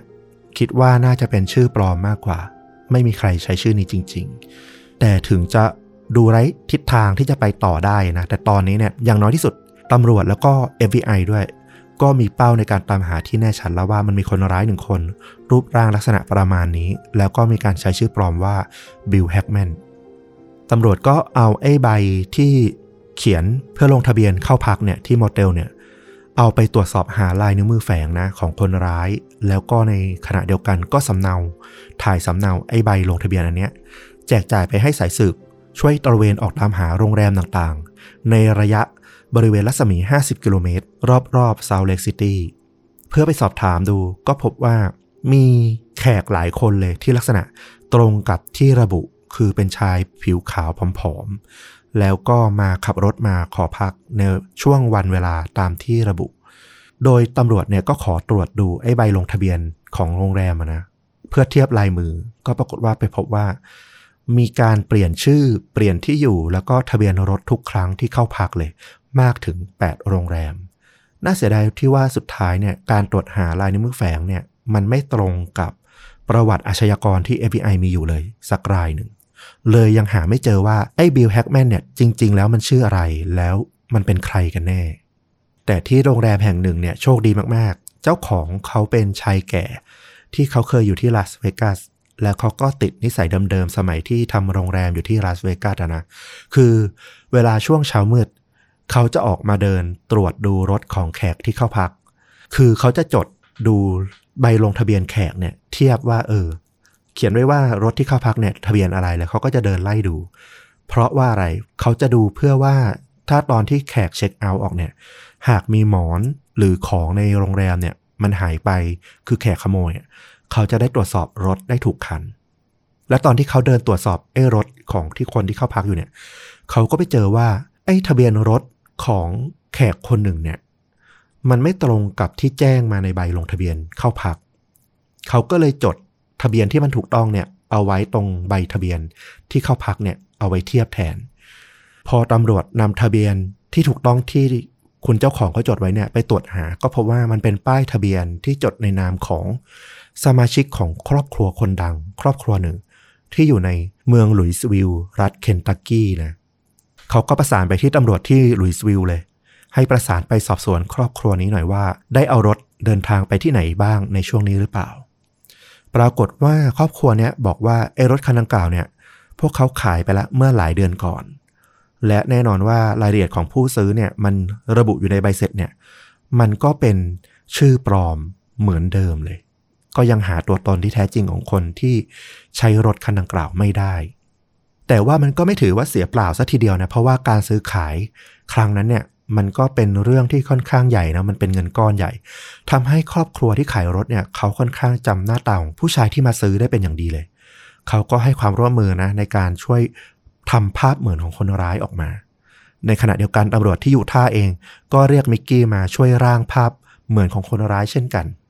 และตอนนี้เนี่ยตำรวจที่ลุยส์วิลล์เนี่ยก็แฟกภาพของคนร้ายเนี่ยส่งมาให้ตำรวจที่อยู่ท่าปรากฏว่า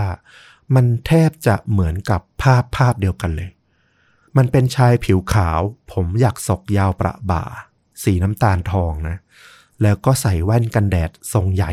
แบบที่นิยมกันในยุค 70-80 แบบนั้นแหละ อารมณ์ตีใหญ่ชัดใช้เปล่งพาณิชย์อย่างนั้นบันเลแบน ประมาณใช่อย่างนั้นเลยใช่ แต่ว่าผมเขาจะยาวๆหน่อยนะ เหมือนพวกนักร้องฮิปปี้ฮิปปี้หน่อย ก็คือตอนนี้คนที่ซื้อรถกับคนที่ คุณโสเภณีเขาให้ภาพสเก็ตมา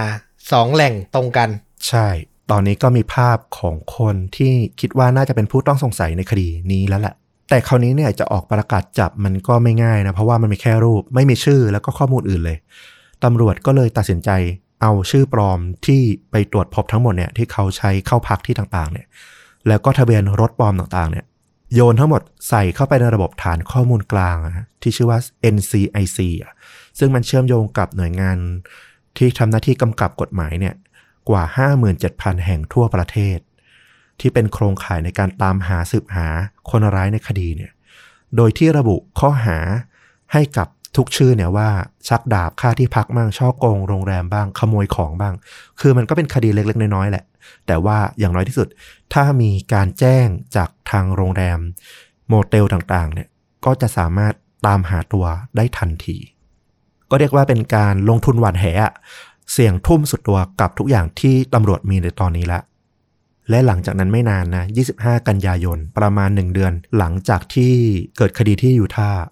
เจ้าหน้าที่ในรัฐเคนตักกี้เนี่ยก็ได้รับแจ้งจากเจ้าของโรงแรมแห่งหนึ่งในท้องถิ่น บอกว่า มีแขกเข้ามาพัก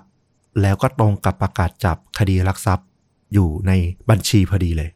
ตำรวจก็เอารถนะ8คันมาล้อมจับเลย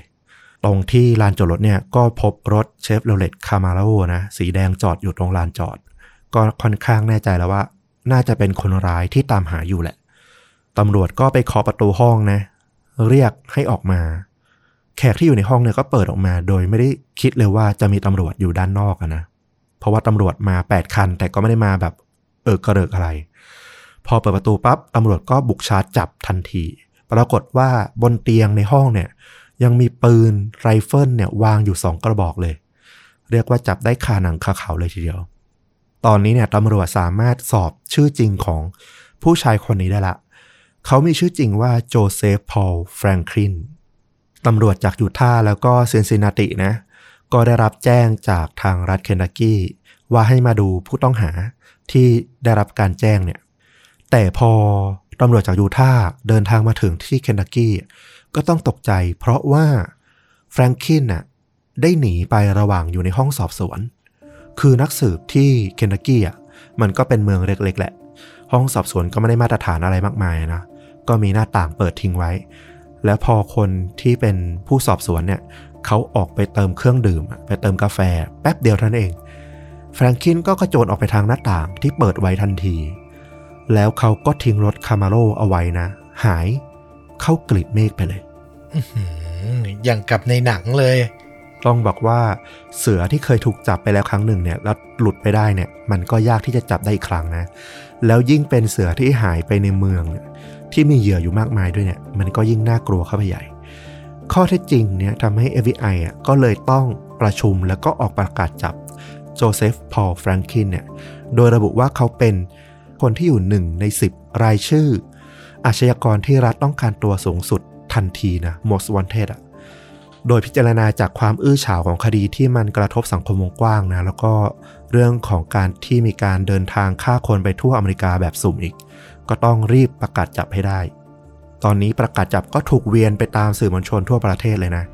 โจเซฟพอลแฟรงคินเนี่ยคืออาชญากรคือฆาตกรที่อันตรายแล้วก็ เขาจะไม่มีวันหยุดฆ่าถ้าไม่ถูกจับ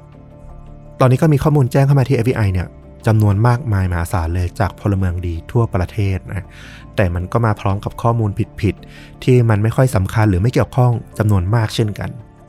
แต่มีข้อมูลหนึ่งที่รัฐเคนทักกี้เด็กหนุ่มคนหนึ่งเขาบอกว่า เขาได้พบกับผู้ชายที่หน้าเหมือนกับในประกาศจับเนี่ย วันนั้นเนี่ยเขายืนอยู่แล้วเขาก็พบผู้ชายคนนี้เดินมาหา จ้างวานด้วยเงิน 100 ดอลลาร์ให้ช่วยพาไปส่งที่ซินซินนาติ ซึ่งอยู่ห่างออกไปราวๆประมาณชั่วโมงครึ่ง จากเคนทักกี้ เขาก็พาผู้ชายคนนี้ไปส่งที่ห้างที่ซินซินนาติ แล้วพอกลับมาถึงได้มาเห็นประกาศจับ แล้วก็เลยรู้ว่า เอ้า เขาเพิ่งไปส่งฆาตกรที่รัฐต้องการตัวมา ก็เลยรีบแจ้งตำรวจทันที แต่สิ่งที่ตำรวจไม่รู้ก็คือแฟรงคลินเนี่ยเขาไปที่ห้างก็เพราะว่าเขาไปซื้อเสื้อผ้าใหม่ ที่สำคัญเนี่ยเขายังเข้าไปในร้านทำผม แล้วก็ตัดผมย้อมสีผมใหม่ เปลี่ยนลุคจากผมอยากศกยาวสีน้ำตาลทองเนี่ย กลายเป็นผมสั้นสีดำโดยที่ตำรวจเนี่ยก็ยังไม่รู้ ประกาศจับเดิมเนี่ยก็เรียกว่าแทบจะสูญเปล่าไปเลย เพราะว่ามันไม่เหมือนกับหน้าตาในปัจจุบันของเขาไปละด้าน FBI ที่สืบสวนเนี่ยก็พยายามจับคู่หลักฐานต่างๆนะ จนในที่สุดก็ระบุ ได้ว่ารถคามาโรที่ยึดได้เนี่ยมันคือรถคันเดียวกับที่มีรอยยางที่ไปจอดอยู่ในที่เกิดเหตุที่ซาวเล็กซิตี้แล้วก็อีกอย่างหนึ่งที่น่าเสียดายก็คือ อาวุธปืนที่พบทั้งหมดเนี่ยที่ถูกยึดได้เนี่ยพอเอาไปตรวจ ยิงเทียบวิธีกระสุนเนี่ยปรากฏว่ามันไม่ใช่ปืนกระบอกเดียวกับที่ใช้ก่อคดี ก็ยังเป็นหลักฐานที่ยังต้องตามหาไปว่าไอ้ปืนที่ใช้ฆ่าเนี่ยอยู่ที่ไหน คือถ้าไม่มีปืนอันนั้นเนี่ยถ้าเกิดขึ้นศาลโอกาสรอดหลุดจากคดีก็ยังมีสูงอยู่ดีอื้อหือเขามีปืนกี่กระบอกกันเนี่ย นั่นนะสิ ตอนนี้เนี่ยสิ่งหนึ่งที่ตำรวจรู้มากขึ้นก็คือแฟรงคินเนี่ยถึงจะเป็นชื่อที่อยู่ในบัตรประชาชนของเขาเนี่ย แต่ว่าจริง ๆ มันก็เป็นชื่อที่เขามาเปลี่ยนเอาทีหลังเหมือนกัน ตอนแรกเกิดเนี่ยเขามีอีกชื่อหนึ่ง เขาชื่อว่าเจมส์เคลย์ตันวอห์น ภูมิลำเนาของเขาเนี่ยเกิดที่เมืองเบิร์ดทาวในรัฐอาลาบามา พ่อของแฟรงคลินเนี่ยขอเรียกแฟรงคลินไปเลยแล้วกันนะ พ่อของแฟรงคลินเนี่ยเขาเป็นทหารผ่านศึกที่หลังจากสงครามเนี่ยก็ผันตัวเป็นทหารรับจ้างในช่วงสงครามโลกครั้งที่สองส่วนคุณแม่ของเขาเนี่ยก็เป็นพนักงานเสิร์ฟธรรมดานะ พ่อของแฟรงคลินเนี่ยต้องบอกว่าเป็นคนที่ติดเหล้าอย่างหนักเลย ไม่ค่อยจะอยู่บ้านนะ ไปไปมามา โผล่มั่งไม่โผล่มั่งบางครั้งก็หายจากบ้านไปเป็นเดือนๆเลย แล้วก็สุดท้ายเนี่ยช่วงที่แฟรงคินอายุได้ 8 ขวบ พ่อของเขาก็ไม่กลับมาที่บ้านอีกเลย แฟรงคินกับพี่น้องของเขาเนี่ยก็ต้องเติบโตนะ โดยคุณแม่เลี้ยงเดี่ยว ที่ค่อนข้างที่จะต้องเข้มงวดมากขึ้น เพราะว่าเธอก็เครียดนะเนาะต้องทำงานเลี้ยงดูทั้งครอบครัวสามีก็ทิ้งไปแล้วเงินเนี่ยก็รายได้ก็น้อย เธอก็เลยมีการระบายอารมณ์ใส่ลูกๆ ทุบตีอยู่หลายครั้ง อืม ในช่วงวัยรุ่นเนี่ยพอครอบครัวไม่ใช่ที่พึ่งหลักของเขาได้เนี่ยแฟรงคินก็เลยมีแนวโน้มที่จะเริ่มเข้าหาเรื่องของศาสนามากขึ้น เขาเป็นสมาชิกคนหนึ่งของคริสตจักร แล้วก็เป็นคนที่หมกมุ่นในศาสนามากๆนะ เหมือนกับว่าพอไม่มีหลักยึดอะอะไรที่มันเป็นที่พึ่งที่เกาะได้ เขาก็มักจะไปเกาะไปยึดแบบเต็มเหนียวทุ่มไปเต็มที่เลย แล้วก็ต้องบอกว่าอาลาบามาเนี่ยเป็นรัฐที่แฟรงคินเติบโตขึ้นมาเนี่ย มันเต็มไปด้วยข้อขัดแย้ง เรื่องของคนผิวขาวผิวดำเนี่ย มาตลอดเลยในประวัติศาสตร์ เพราะว่าในช่วงสงครามกลางเมืองสหรัฐช่วงปี 1861 เนี่ยอาลาบามาก็เป็นหนึ่งในเจ็ดรัฐทางใต้นะที่มีการใช้ทาสผิวดำแล้วก็ประกาศขอแยกตัวจากอเมริกามาเป็นสมาพันธรัฐอเมริกา ในตอนนั้นก็คือเป็นรัฐที่ฝักใฝ่การใช้ทาสผิวดำนั่นแหละอืมแฟรงคินที่เติบโตมาในสังคมแบบเนี้ยมันก็เลยซึมซับมาเรื่อยๆ แล้วในตอนที่เขาอายุ15 ปีเนี่ย ปี 1965 เนี่ย ก็มีเหตุการณ์สำคัญเกิดขึ้นในอาลาบามา ก็คือ การเดินขบวนเรียกร้องสิทธิคนผิวสีที่เซลมานะ ก็มีหนังหลายเรื่องเลยที่โด่งดัง แล้วก็ถ่ายทอดเรื่องราว การเดินขบวนครั้งนี้นะ หนังเรื่องเซลมาก็เคยเข้าชิงออสการ์มาด้วย ก็เกิดที่อาลาบามานี่เอง เช่นเดียวกับเหตุการณ์ Bloody Sunday หรือวันอาทิตย์นองเลือดนะ ในวันที่ 7 มีนาคม 1965 ที่ทหารเนี่ย บุกใช้ความรุนแรงทำลายม็อบคนผิวดำที่ออกมาเดินขบวนอย่างสงบเนี่ย ก็เห็นได้ชัดเลยว่าเออโลกทัศน์ของแฟรงคินอะเขาเกิดมาในรัฐผิวขาวที่เหยียบผิวดำอย่างรุนแรง นอกจากนี้เนี่ย พอเขาโตขึ้น เขาก็ได้รับฟังเรื่องราวของญาติฝั่งคุณแม่ของเขาเนี่ยว่าเคยไปร่วมรบในสงครามโลกครั้งที่สองมาด้วย แต่ไม่ได้อยู่ฝั่งอเมริกันนะ ร่วมรบอยู่ฝั่งนาซีเยอรมัน มันก็เลยเกิดภาพลึกๆว่า เฮ้ย เขาอะมีบรรพบุรุษ มีเลือดแห่งความเป็นนาซีอยู่ในตัว แล้วตอนนี้เนี่ยเขาก็เลยเริ่มสนใจศึกษาแนวคิดของพวกลัทธินีโอนาซีมากขึ้น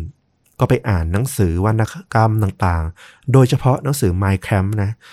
อัตชีวประวัติของฮิตเลอร์เนี่ยเป็นหนังสือที่เขาบอกว่าเขาชื่นชอบมากๆ แล้วมันเปลี่ยนมุมมองความคิดของเขาเนี่ยไปตลอดกาลเลยทำให้เขาเกลียดคนผิวดำเกลียดคนยิวแบบเข้าเส้นเลย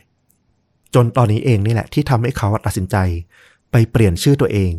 จากเจมส์เคลย์ตันวอห์นเนี่ยเป็นโจเซฟพอลแฟรงคลินโดยอิงจากไอดอลผู้นำแรงบันดาลใจของเขาที่ชื่อว่าพอลโจเซฟ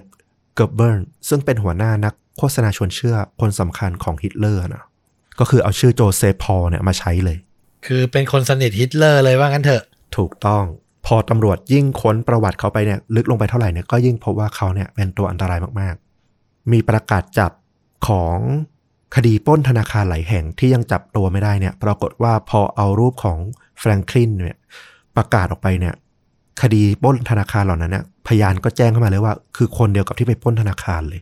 คือแฟรงคินเนี่ยก็มีการปล้นธนาคารร่วมด้วย นอกจากนี้เนี่ยในปี 1978 ราวๆสองปีก่อนที่เขาจะก่อคดีที่ยูท่าเนี่ยเขาเคยเขียนจดหมายขู่ฆ่าประธานาธิบดีจิมมี่คาร์เตอร์นะมาแล้ว ในตอนที่ จิมมี่คาร์เตอร์เนี่ยมาหาเสียงในรัฐทางใต้ ก่อนที่จะมีการเลือกตั้งไม่กี่สัปดาห์นะ ตอนนั้นก็เป็นเรื่องราวใหญ่โตเลย FBI แล้วก็ CIA เนี่ยต้องมาดูแลความปลอดภัยแบบเต็มที่เลย และก่อนที่เขาจะหันมาปล้นธนาคารเนี่ยตำรวจก็ไปพบว่า เขามีประวัติการขายพวกพลาสมาขายเลือดอะที่ธนาคารเลือดด้วย เพื่อเอาเงินเนี่ยมาใช้จ่าย ตอนนี้เองเนี่ยตำรวจก็เลยตั้ง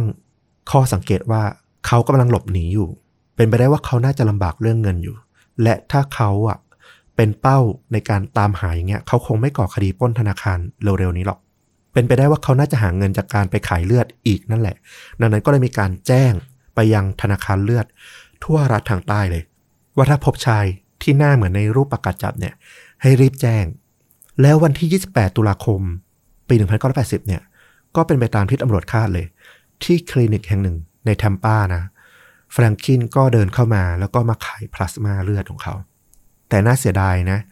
ที่เขาเปลี่ยนทรงผมจนอย่างที่บอกอะมันเปลี่ยนเป็นคนละคนไม่เหมือนกับประกาศจับละทว่าในใบประกาศที่แจ้งไปตามธนาคารเลือดเนี่ย FBI เขาก็ยังแจ้งตำหนิจุดสังเกตอื่นๆมาด้วยนะ นั่นก็คือ รอยสักรูปนกอินทรีที่แขนซ้าย แล้วก็รูปยมทูตที่แขนขวานั่นเอง พอพยาบาลเนี่ยที่ต้องมาเจาะเลือดเนี่ยเขาถกแขนเสื้อแฟรงคินขึ้นเนี่ย เขาก็เห็นรอยสักนกอินทรีแบบเต็มตาเลย รู้ทันทีเลยว่ามันคือคนเดียวกับที่ประกาศของตำรวจเนี่ยแจ้งมา FBI ได้รับแจ้งก็รีบมาล้อมจับแฟรงคินอย่างรวดเร็วเลย เขาถูกนำตัวขึ้นเครื่องบินไปยังรัฐยูทาห์เพื่อขึ้นศาลทันที ทว่าอย่างที่บอกนะ คดีนี้เนี่ยมันยังขาดหลักฐานสำคัญ แล้วก็แรงจูงใจไม่มีความชัดเจนเลย อาวุธสังหารก็ไม่ถูกพบ ดังนั้นการจะเชื่อมโยงว่า แฟรงคินเป็นคนฆ่าจริง ๆ เนี่ย มันค่อนข้างเบาอายการเขตที่อยู่ท่าเนี่ยเขาดูสำนวนแล้วเขาก็บอกตรงๆนะว่าเออ ดูละแฟรงคลินน่าจะรอดแหละ ถ้าเอาขึ้นศาลเรื่องนี้ทำเอาตำรวจอยู่ท่านะ แทบจะตกเก้าอี้หมดแรงเลยเพราะว่าโอ้โห ทุ่มตามหามาตั้งนาน พอจับมาได้จะเอาขึ้นศาลดูท่าจะรอดซะละ แต่ FBI ก็เข้ามารับคดีนี้ต่อทันที พวกเขารู้ว่าแฟรงคินเป็นตัวอันตรายแน่นอน ดังนั้น ถ้าคดีฆาตกรรมในรัฐยูทาห์ตามกฎหมายปกติของรัฐยูทาห์เนี่ยมันเอาผิดไม่ได้เนี่ย FBI ก็เลยใช้วิธีการยกเรื่องของการเหยียดเชื้อชาติเนี่ยเรื่องของละเมิดสิทธิพลเมืองเนี่ยตามรัฐธรรมนูญเนี่ยเข้ามาเอาผิดแทน มันเป็นความผิดต่อสหรัฐอะมันไม่ใช่ความผิดต่อรัฐต่อบุคคล ซึ่งเนี่ยมันก็สามารถเอาไปสู่การจับกลุ่มโดยรัฐบาลกลางได้ แต่ว่าสิ่งที่ FBI ต้องทำก็คือสำนวนที่มันฟ้องได้แข็งแรงพอนะ ว่าแฟรงคลินเนี่ยเป็นภัยต่อรัฐธรรมนูญสหรัฐ ต่อสิทธิพลเมืองของคนอเมริกันจริง ๆ พวกเขาก็ไปตามสื่อตามสัมภาษณ์คนรอบตัวแฟรงคลินนะครอบครัวเพื่อนร่วมงาน แล้วก็ไปพบว่าเขาเคยเป็นสมาชิกของกลุ่มคูคาแครนที่ล่าคนผิวดำมาแล้ว รวมถึงยังเป็นสมาชิกของพรรคนาซีแห่งอเมริกาด้วย เรียกว่าตอนนี้ก็มีแรงจูงใจที่สมบูรณ์มากขึ้นละ มาประกอบสำนวน แต่สุดท้ายเนี่ยก็ เหมือนเดิมคืออาวุธปืนเนี่ยที่ตรวจยึดได้เนี่ยมันไม่สอดคล้องกับวิถีกระสุนที่พบในศพนะดังนั้นก็ยังมัดตัวเขาได้ยาก แต่ระหว่างที่แฟรงกินถูกจับคุมขังอยู่ในคุกเนี่ยเขาก็ได้ไปพบกับนักโทษคนหนึ่งชื่อว่าโรเบิร์ตเอเรราเอเรราเนี่ยเป็นนักโทษคดีลักทรัพย์ธรรมดามากๆเลย แต่ว่าพระเอิญตอนอยู่ในคุกเนี่ยเขาไปมีเหตุทะเลาะวิวาทกับนักโทษผิวดำมา ก็เลยถูกจับย้ายมาขังร่วมกับแฟรงคินจริงๆเอเรราเนี่ย ไม่ได้ทะเลาะเรื่องเหยียดผิวนะ เขาแค่มีปัญหาส่วนตัวกับนักโทษคนนั้น แต่ว่าแฟรงคินเนี่ยพอได้ยินก็รู้สึกว่าเออเอเรราเนี่ยคือเพื่อนร่วมอุดมการเขาเลย เป็นคนที่เหยียดผิวแล้วก็ต้องการกำจัดพวกผิวดำเหมือนกับเขา เขาก็เลยเผลอเล่าวีรกรรมของตนเองนะ ให้กับเอเรราฟังว่าเขาเคยฆ่าคนผิวดำที่อยู่ท่า แล้วก็ทำนู่นทำนี่อีกหลาย ๆ ที่เลย เอเรราเนี่ยได้ข้อมูลชุดนี้ก็รู้ดีเลยว่าโอ้โห ตอนนี้เขาไมีอำนาจต่อรองแล้ว เขาก็เลยติดต่อไปกับ FBI นะว่า เออเขายินดีขึ้นเป็นพยานให้ในศาลนะ แต่ขอแลกกับอิสรภาพคือยกเลิกโทษทั้งหมดที่เขาได้รับเลย FBI ฟังเงื่อนไขแล้วก็พิจารณานะว่า เอานักโทษเนี่ย ไปขึ้นศาลน่ะ จะเชื่อได้แค่ไหนก็ไม่รู้กลับกรอกหรือว่าแต่งเรื่องเพื่อเอามาต่อรองหรือเปล่าก็ไม่รู้ ไม่ค่อยเชื่อใจเอเรราเอเรราเห็นความลังเลของ FBI นะ ก็เลยรีบพูดว่า เออ เขามีข้อมูลชุดหนึ่ง มันสำคัญมากๆนะ ถ้าตกลงตามเงื่อนไขของเขาเนี่ย เขายินดีบอก ลองไปหาดูก่อนก็ได้ ถ้ามันตรงเนี่ยก็มาคุยกันต่อ ข้อมูลชุดนี้ก็คือ เขาบอกว่าเขารู้ว่าแฟรงคินเนี่ยหายไปไหนมาหลังจากที่ก่อคดีที่ยูทาห์แล้ว แฟรงคินเล่าว่าเขาขับรถนะ หนีขึ้นไปทางเหนือ แล้วก็วกออกไปทางตะวันตก จนถึงซานฟรานซิสโก ระยะทางกว่าพันกิโลเมตรเลย และที่ซานฟรานนี่แหละ ที่เขาไปเจอตลาดนัดเปิดท้ายแห่งหนึ่ง ใกล้ ๆ กับอ่าวซานฟราน ที่นั่นเนี่ยแฟรงคินเนี่ยได้เอาปืนที่ก่อเหตุไปขายที่นั่นเอง FBI ก็ลงพื้นที่นะที่ซานฟรานซิสโกทันที เป็นข้อมูลที่จะเจออาวุธในการสังหารละ ก็ไปเจอตลาดนัดที่ซานฟรานเนี่ยก็เป็นตลาดนัดที่คนเนี่ยจะเอารถมาจอดแล้วก็เปิดท้ายขายของกันนะ พื้นที่ค่อนข้างใหญ่ทีเดียว ก็ไปตามหาจนเจอร้านของพ่อค้าขายปืนที่ จำหน้าของแฟรงคินได้ เขาบอกว่าแฟรงคินเนี่ยเป็นคนเอาปืนมาขายเขาจริงๆ แต่ถ้าว่าน่าเสียดายมากๆ ไอ้ปืนกระบอกที่ว่าเนี่ยมันถูกขายต่อไปหลายทอดจนตามหาไม่เจอแล้วว่ามันอยู่ไหนกันแน่ เรียกว่าพลาดโอกาสได้หลักฐานชิ้นสำคัญเนี่ยไปอย่างน่าเสียดายเลยทว่าในอีกทางหนึ่งเนี่ยตำรวจ FBI เนี่ยก็รู้แล้วว่า ข้อมูลของเอเรราที่เอามาเล่าเนี่ยมันมีความน่าเชื่อถือได้นะ ดังนั้นก็เลยไปติดต่อกับเอเรราอีกครั้งหนึ่ง เจรจาบอกว่าเอเรราไปล้วงข้อมูลให้แฟรงคินเนี่ยสารภาพออกมาให้หมด แล้วข้อมูลที่เอเรราไปล้วงมาได้เนี่ย มันก็น่าตกใจมากๆ แฟรงคินสารภาพว่าเขายิงเดวิดกับเท็ดเนี่ยจริง ๆ ด้วยเหตุผลเพียงแค่ว่า เขาไม่พอใจที่ทั้งคู่เนี่ยไปเดทกับพวกผู้หญิงผิวขาว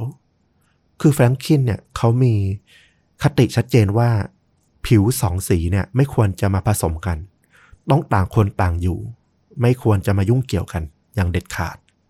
แฟรงคินยังสารภาพเพิ่มด้วยนะว่า เขาเป็นคนยิงผู้ชายที่ชื่อว่าแลรี่ฟลินเขาเป็นคนดังเลยทีเดียว เป็นเจ้าของสำนักพิมพ์แนววาบวิวอะพวกหนังสือโป๊หนังสืออะไรอย่างเงี้ยเขาถูกยิงจนแบบพิการนะ เป็นอัมพาตครึ่งล่าง ครึ่งตัวล่างขยับไม่ได้เลย ตั้งแต่ปี 1977 เหตุผลที่แฟรงคลินเนี่ยไปยิงแลร์รี่ฟลินต์เนี่ยก็เพราะว่า นิตยสารฉบับหนึ่งของแลร์รี่ฟลินต์เนี่ยไปวาดรูปชายผิวดำเนี่ยร่วมรักอยู่กับผู้หญิงผิวขาว เขาเนี่ยไม่พอใจมากๆเลย ก็เลยไปยิงแลร์รี่ฟลินต์อื้อหือเหตุผลนี่ไม่ได้สักอย่างเลยอืมตอนนี้เนี่ยก็มีคดีที่ค่อนข้างชัดเจนนะ จากคำสารภาพเนี่ย FBI ก็เลยตัดสินใจ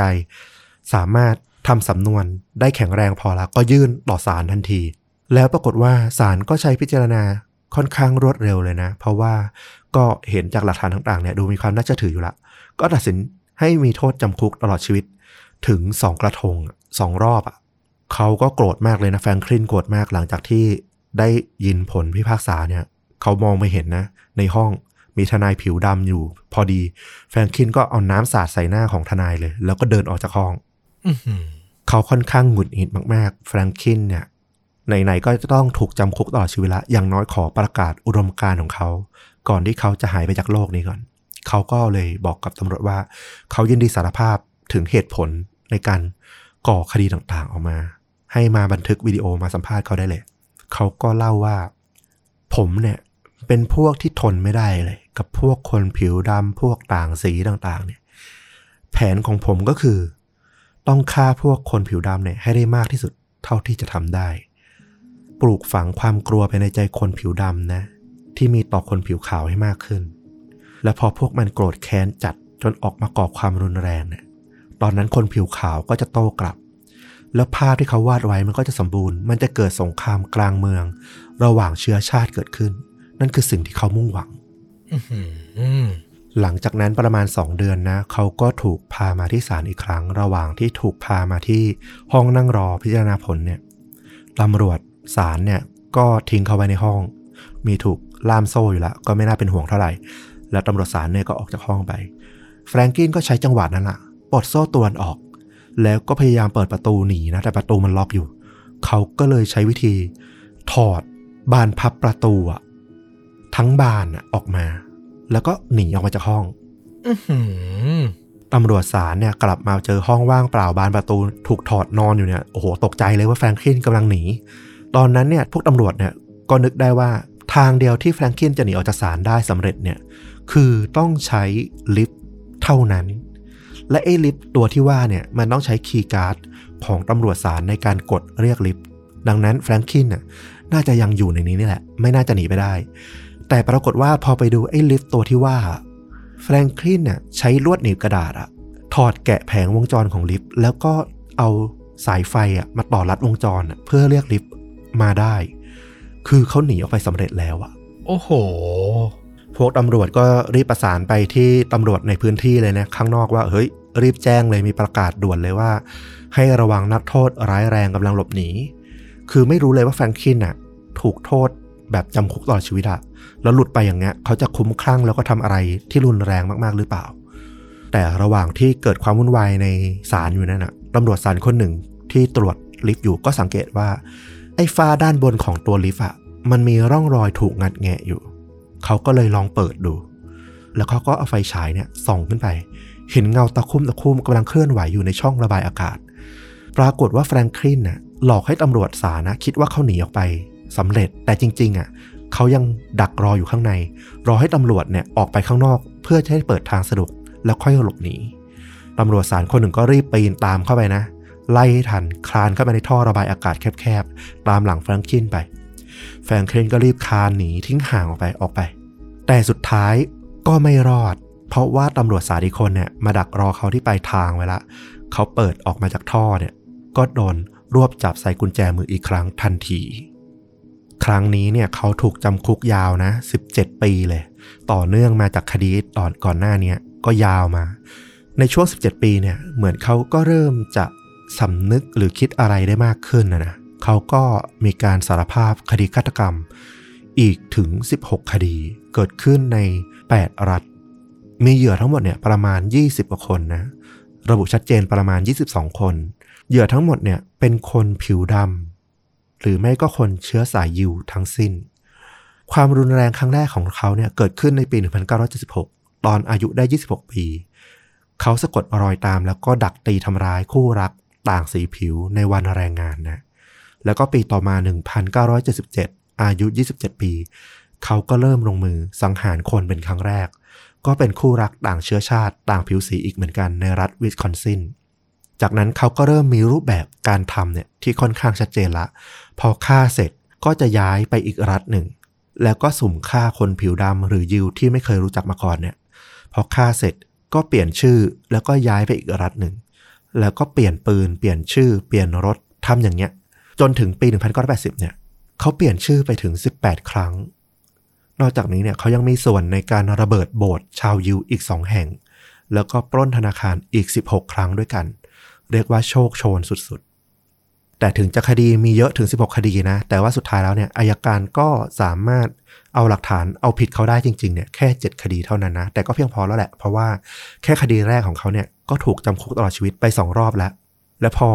ถึงปี 1998 นะ 17 ปีต่อมาอย่างที่เล่าเนี่ย เขาก็ถูกตัดสินจำคุกตลอดชีวิตอีก2รอบเพิ่มเข้าไปอีก จากการสารภาพว่าได้สังหารเด็กผิวดำในซินซินนาติที่เราเล่าไปตั้งแต่ตอนแรกเนี่ย ในที่สุดก็สารภาพนะ 17 ปีต่อมา ก็ถูกโทษไปอีก2รอบ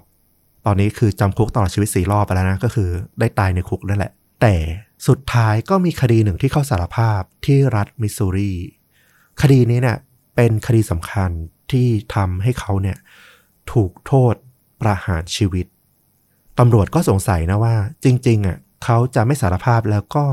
มีชีวิตต่อไปในคุกจนตายเลยก็ได้ แต่ทำไมถึงยอมสารภาพให้ตัวเองถูกประหาร เขาก็ถูกสัมภาษณ์นะ มันก็จะมีคลิปชื่อว่า Interview with Joseph Paul Franklin เนี่ย มีอยู่ในอินเทอร์เน็ต ปล่อยออกมาหลังจากวันที่เขาถูกประหารชีวิต ไปดูเนี่ยก็จะเห็นได้เลยว่าในวัย 63 ปีเนี่ยแฟรงคินเนี่ยเหมือนกับเขาคิดตกคิดได้เยอะมากขึ้นละ เขาบอกเลยว่าเหตุผลที่เขาสารภาพแล้วยอมโดนโทษประหารนะเพราะว่าตอนที่อยู่ในคุกมาเกือบ 20 ปีเนี่ยเขาเห็นความโหดร้ายรุนแรงในคุก คือถ้าอยู่ต่อไปอะเขาก็มีโอกาสสูงที่จะถูกทำร้ายจนตายในคุกอยู่ดี ดังนั้นการถูกประหารชีวิตอะอาจจะเป็นความปราณีมากกว่าสำหรับเขาที่จะตายไปอย่างสงบ เพราะตอนนั้นเนี่ยอเมริกาก็ใช้วิธีการประหารด้วยการใช้ฉีดยานะเขาก็เลยคิดว่ายอมสารภาพให้โดนโทษประหารชีวิตดีกว่า แล้วเขาก็บอกว่า เออ พอมาทบทวนถึงเรื่องต่างๆในชีวิตแล้วเนี่ย เขารู้สึกผิดกับคดีต่างๆ ที่เกิดขึ้นทั้งหมดนะ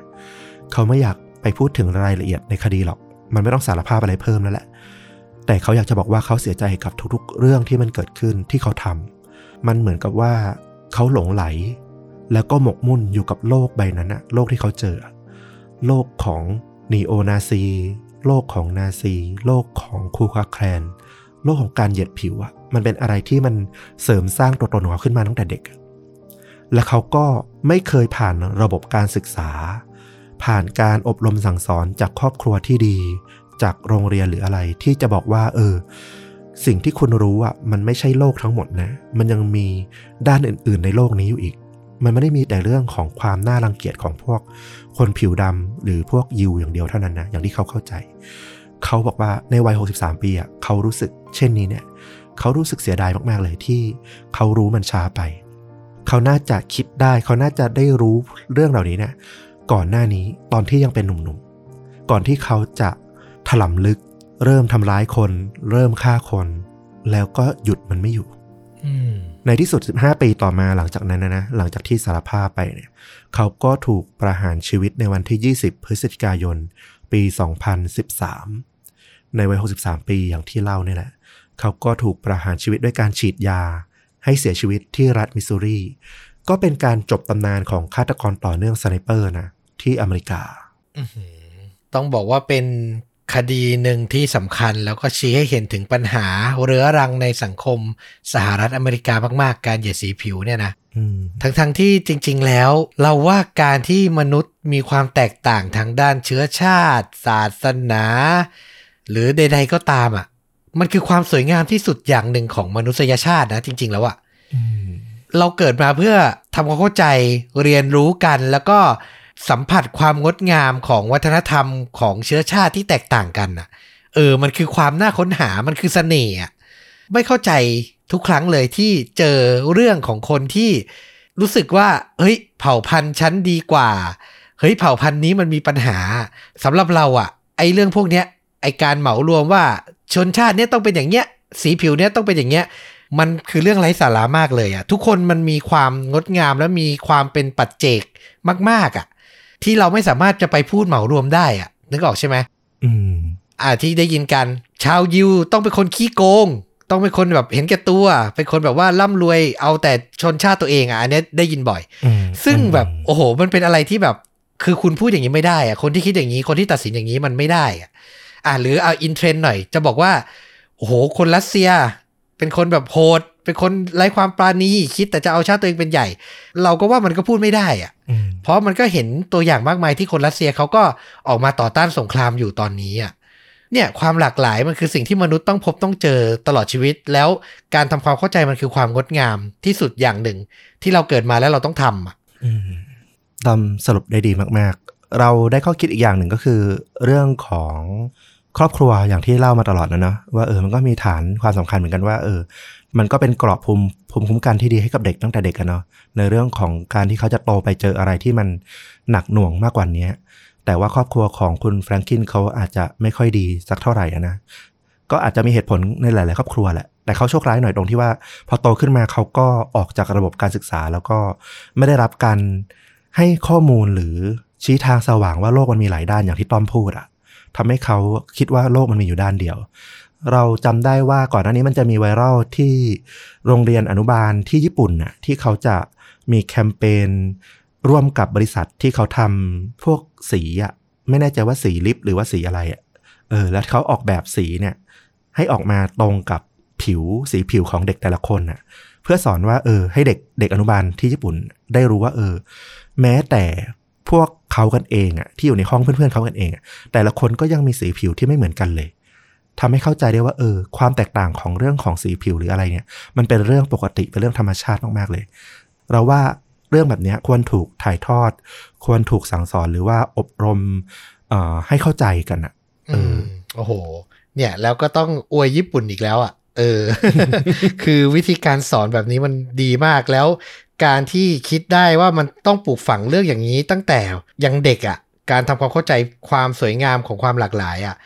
เออ มันเจ๋งจริง ๆ อยากเห็นบ้านเราเป็นอย่างนี้บ้าง เนาะอืมอืม ดีมากเลยอะ คือทุกวันเนี้ยก็ต้องยอมรับว่ามันก็ยังไม่จบไม่สิ้นหรอกไอการเหยียดสีผิวการ มองว่าชาติพันธุ์นั้นดี ชาติพันธุ์นี้ไม่ดีอะไรอย่างเงี้ยมันก็คง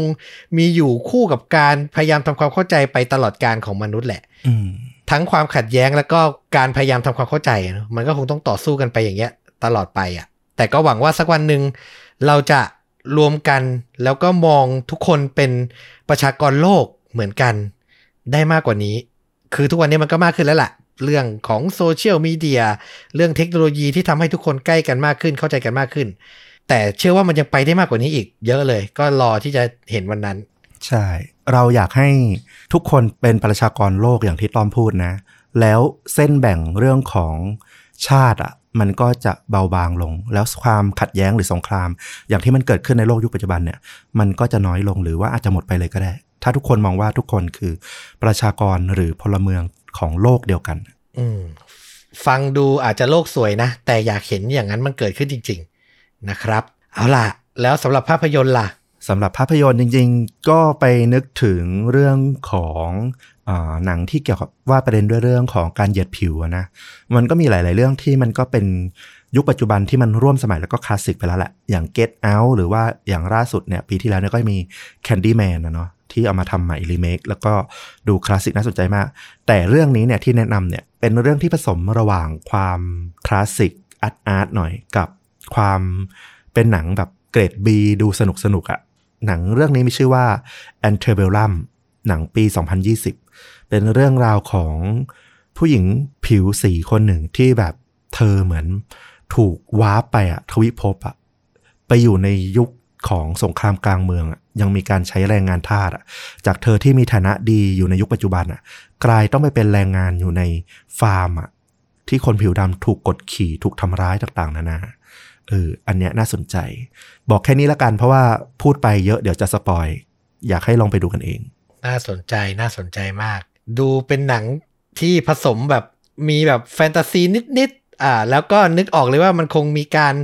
จิกกัดแล้วมีการรีมายทำสัญลักษณ์อะไร ให้เราแบบได้ขบคิดประเด็นเรื่องการเหยียดผิวนี่แหละอืมนะครับ เอาล่ะ ก็ครบถ้วนนะกับการเล่าเรื่องราวฆาตกรรม แล้วก็แนะนำภาพยนตร์ให้ลองไปหารับชมกันดูนะครับ ใครสนใจก็รับชมตัวอย่างได้ก่อนแปะไว้ที่ top comment ใต้คลิป YouTube เหมือนเดิม ขอบคุณทุกท่านที่รับฟังมาจนถึงตอนนี้นะครับ ติดตามต้อมกับฟุกได้ทุกช่องทาง Facebook YouTube b l o g d i t Spotify Apple Podcast และ Twitter กลับมาพบคดีจริงยิ่งกว่าหนังและเรื่องจริงยิ่งกว่าหนังได้ใหม่ ใน episode ต่อไปวันนี้ลาไปก่อนสวัสดีครับ สวัสดีครับ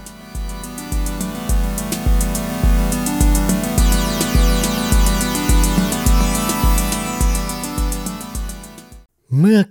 911 เบอร์แจ้งเหตุด่วนเหตุร้ายในอเมริกา ถูกใช้เป็นเกม ให้ผู้ก่อเหตุโทรมาสารภาพผิด และวอนขอให้จับกลุ่มตัวเขาให้ได้ ทุกวินาทีมีความหมาย เพราะเหยื่อของมัน เพิ่มจำนวนมากขึ้นทุกที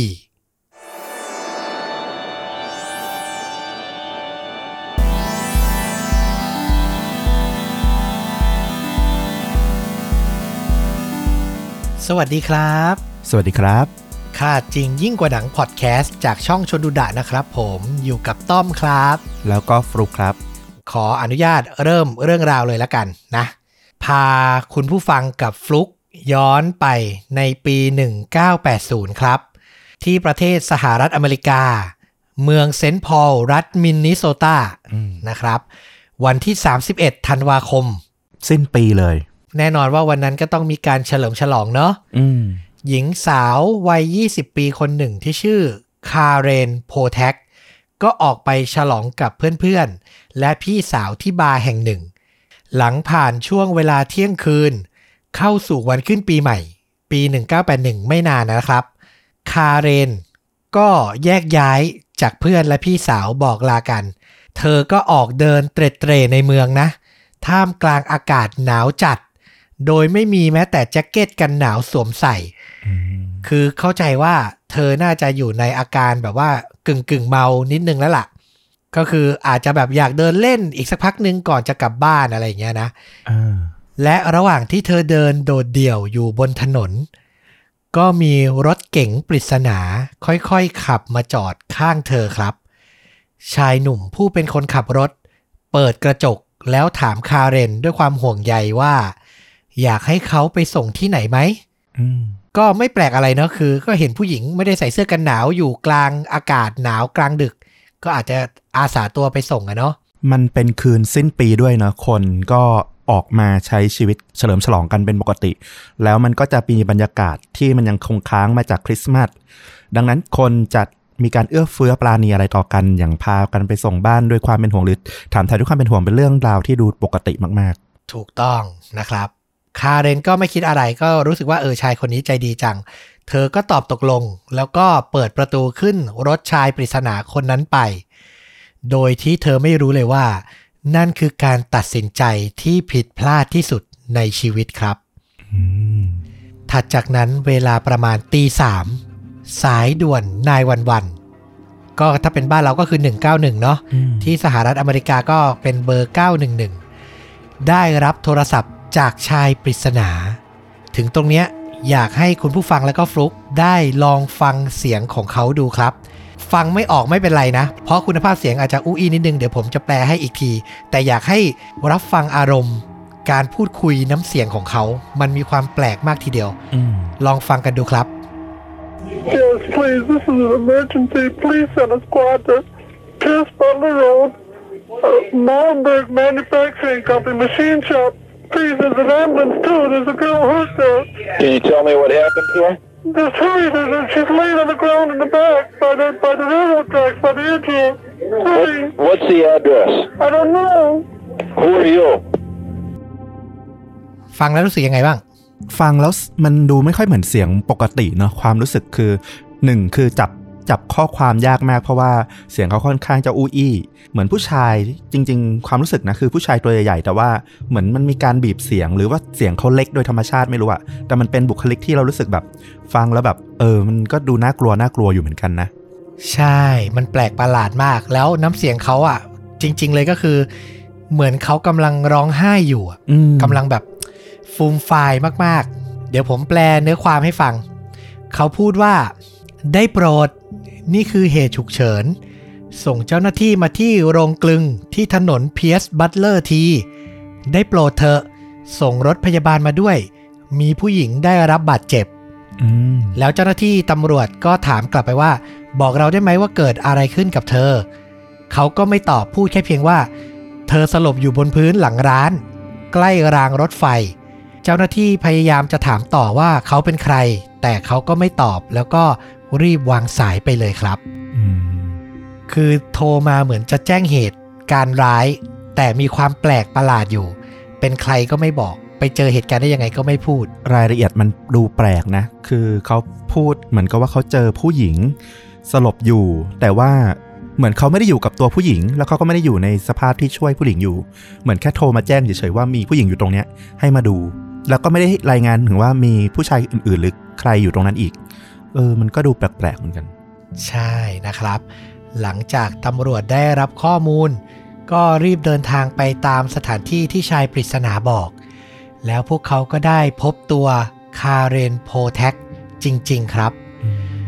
สภาพของเธอต้องบอกว่าหนักหนาสาหัสมาก เธอถูกคนร้ายใช้เหล็กสำหรับถอดยางรถอะอืมนึกออกใช่ไหมที่เป็นเหล็กแท่งแล้วก็จะโค้งหนึ่งที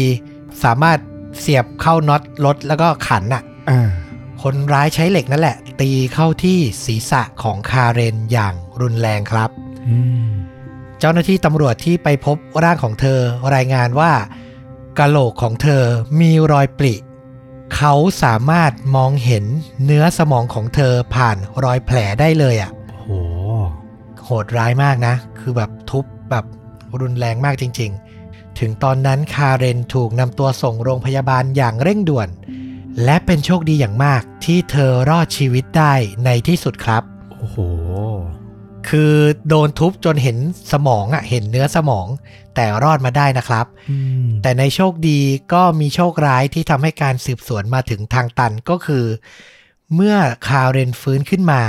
เธอจำหน้าตาของคนร้ายรวมทั้งเหตุการณ์ในวันนั้นไม่ได้เลยครับอืม เนื่องจากการที่สมองอะถูกกระทบกระเทือนอย่างรุนแรงนั่นเอง ผ่านเรื่องราวของคาเรนโพแท็กไปหลายเดือนครับ จากวันที่ 1 มกราถึงวันที่ 3 มิถุนายน ปี 1981 เจ้าฆาตกรร้ายก็เริ่มปฏิบัติการครั้งใหม่ ครั้งนี้เป้าหมายคือหญิงสาวผู้มีชื่อว่าคิมเบอร์รี่คอมตันอายุเพียง 18 ปีครับ อืม เธอเพิ่งเดินทางออกจากบ้านเกิดซึ่งเป็นเมืองเล็กๆ โดยหวังจะเข้ามาใช้ชีวิตในเมืองใหญ่ที่ชื่อว่ามินนีอาโพลิสอืมเป็นเมืองที่ตั้งอยู่ติดกับเมืองเซนต์พอล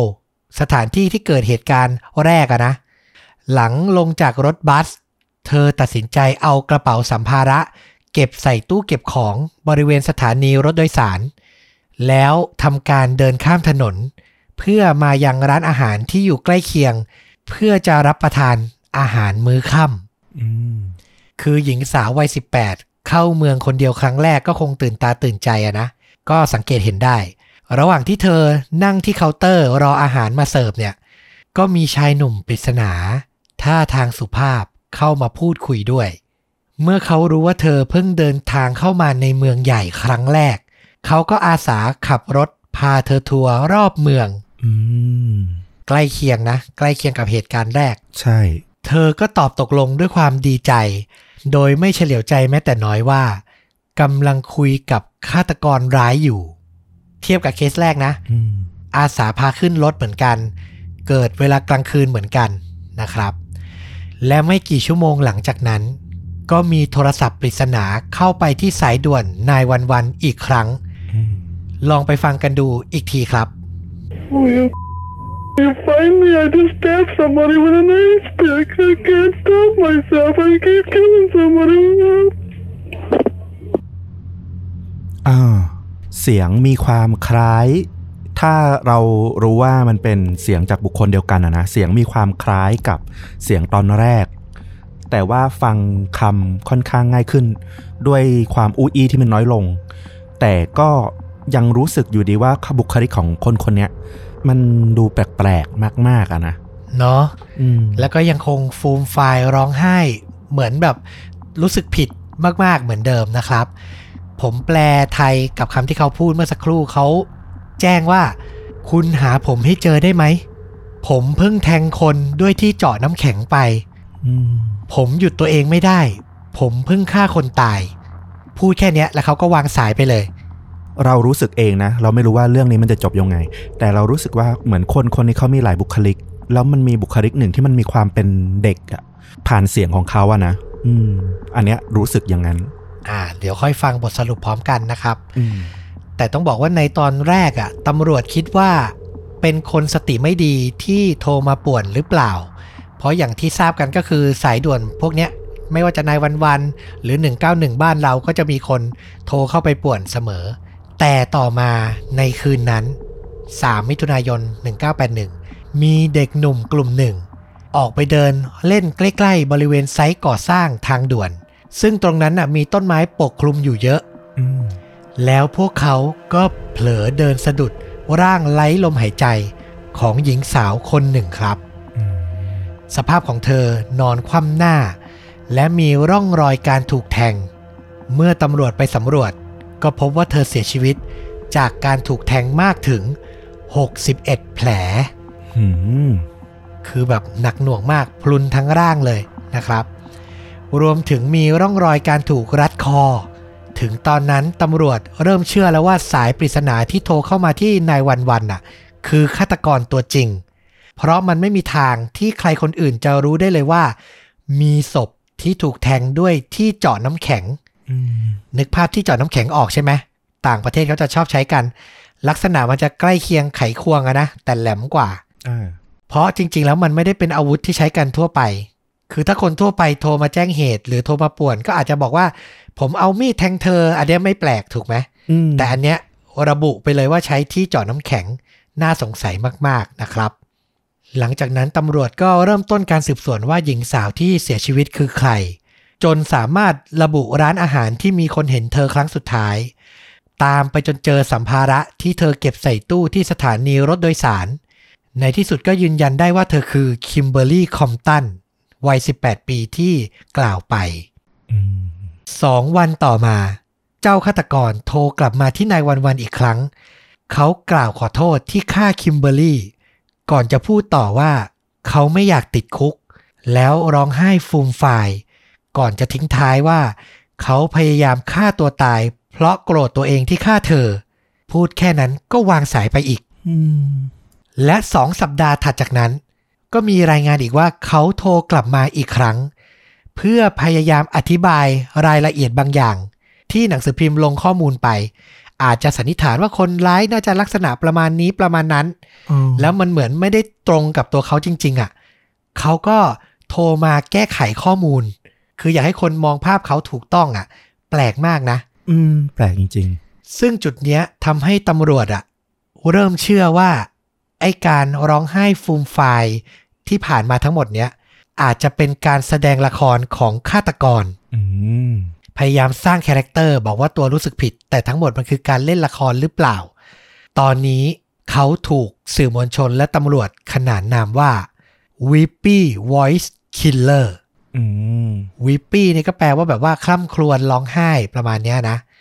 เรื่องราวของเขาก็ถูกตีพิมพ์และได้รับความสนใจจากสื่อมวลชนมาก แต่ก็ยังคงไม่เจอเบาะแสที่จะสาวไปถึงตัวคนร้ายตัวจริงได้ จนเวลาผ่านไปนานนับปีฟลุกอืมจากเดือนมิถุนายนปี 1981 จนถึงวันที่ 6 สิงหาคม ปี 1982 ปีกว่าๆเลยนะ ค่ำคืนนั้นนางพยาบาลสาวชื่อว่า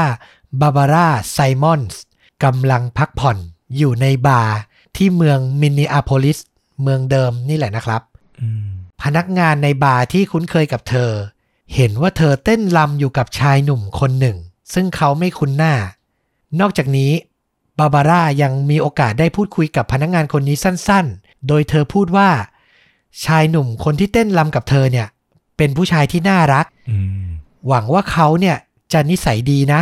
เพราะเมื่อกี้เขาเพิ่งอาสาขอขับรถไปส่งฉันที่บ้าน จริง ๆ เธอก็เหมือนกับมีการเช็คกับ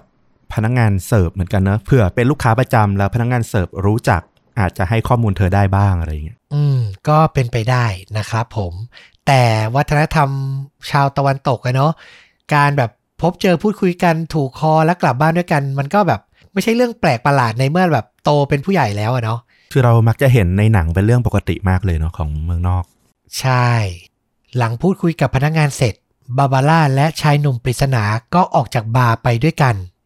ไม่นานหลังจากนั้นตำรวจก็ได้รับโทรศัพท์ผ่านช่องทางนายวันวันอีกครั้งอืมคราวนี้ Whippy Voice Killer โทรมาพูดว่า ไม่ต้องพูดฟังอย่างเดียว ผมขอโทษที่ฆ่าผู้หญิงคนนั้น ผมแทงเธอไป 40 ครั้ง คิมเบอร์รี่คอมตันเป็นเหยื่อคนแรก ผมไม่รู้ว่าตัวเองเป็นอะไร ผมป่วย ผมอยากจะฆ่าตัวตายอืมนี่คือสิ่งที่เขาพูด ครั้งเนี้ยเห็นได้ชัดเลย เขาอยากบอกทั้งรายละเอียด ทั้งอยากให้เชื่อมโยงได้ด้วยนะว่า เขาไม่ได้ทำครั้งแรกนะ มีเหยื่อก่อนหน้านี้ด้วยนะอืมแต่ก็ยังคงเน้นย้ำว่าตัวเองรู้สึกผิด พร้อมน้ำเสียง สะอื้น คร่ำครวญเหมือนเดิมอืม และหลังจากนั้น ร่างของบาบาร่าไซมอนส์ก็ถูกพบในวันต่อมา เธอทั้งถูกทุบตี และแทงด้วยที่เจาะน้ำแข็ง รวมกันสองอย่างนะ มากกว่า 100 ครั้ง โห มันเข้าขั้นโรคจิตนะเนี่ย ใช่มาก ๆ เลยด้วยนะครับ ถึงตอนนั้นเจ้าหน้าที่ก็รีบสำรวจหาข้อมูล ด้วยการพูดคุยกับพนักงานที่บาร์ที่เจอเธอเป็นคนสุดท้ายอะนะ เขาก็ได้ให้รายละเอียดสำคัญ เพราะว่าเขาอะเห็นหน้าตาคนร้ายเป็นอย่างดี พนักงานบาร์ให้การว่าชายหนุ่มที่เป็นคนร้ายมีอายุประมาณ 40 ปี สูงประมาณ 6 ฟุต หรือ 182 เซนติเมตร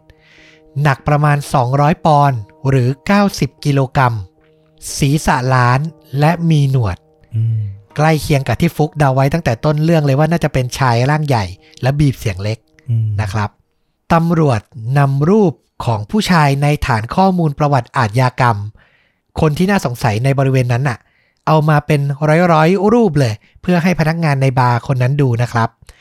ในที่สุดเขาก็สามารถยืนยันตัวคนร้ายจากรูปเหล่านั้นได้ เป็นชายหนุ่มที่มีชื่อว่าไมเคิลสเตฟานีเมื่อตำรวจสืบประวัติไมเคิลคนนี้ดู ก็ค่อนข้างมั่นใจว่าเขาเป็นคนร้ายแน่นอน เขาเป็นใครอะเพราะไมเคิลเคยมีประวัติทำงานที่โรงกลึง สถานที่ซึ่งพบร่างของคาเลนพอแท็ก หญิงสาวที่ถูกทำร้ายรายแรกอ๋อจำได้ไหมอ่าอ่านะครับ คนที่โดนตีจนเห็นเนื้อสมองอะ่ะแต่รอดชีวิตมาได้ ใช่ นั่นแหละไมเคิลสเตฟานีเคยทำงานที่นั่นตำรวจค่อนข้างมั่นใจมาก ๆ นะครับ ทำให้พวกเขาเนี่ยเริ่มปฏิบัติการจับตาดูไมเคิลสเตฟานีตลอด 24 ชั่วโมงอืมจากวันที่เกิดเหตุคือ 6 สิงหาคมนะ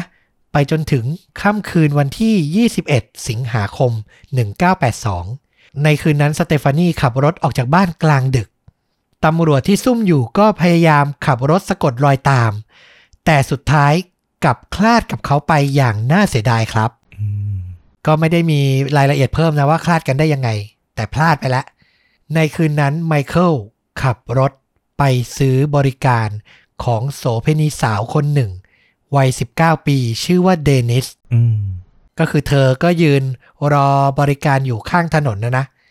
ข้อตกลงคือเดนิสจะได้รับเงิน 100 เหรียญ ถ้าไปให้บริการเขาที่อพาร์ตเมนต์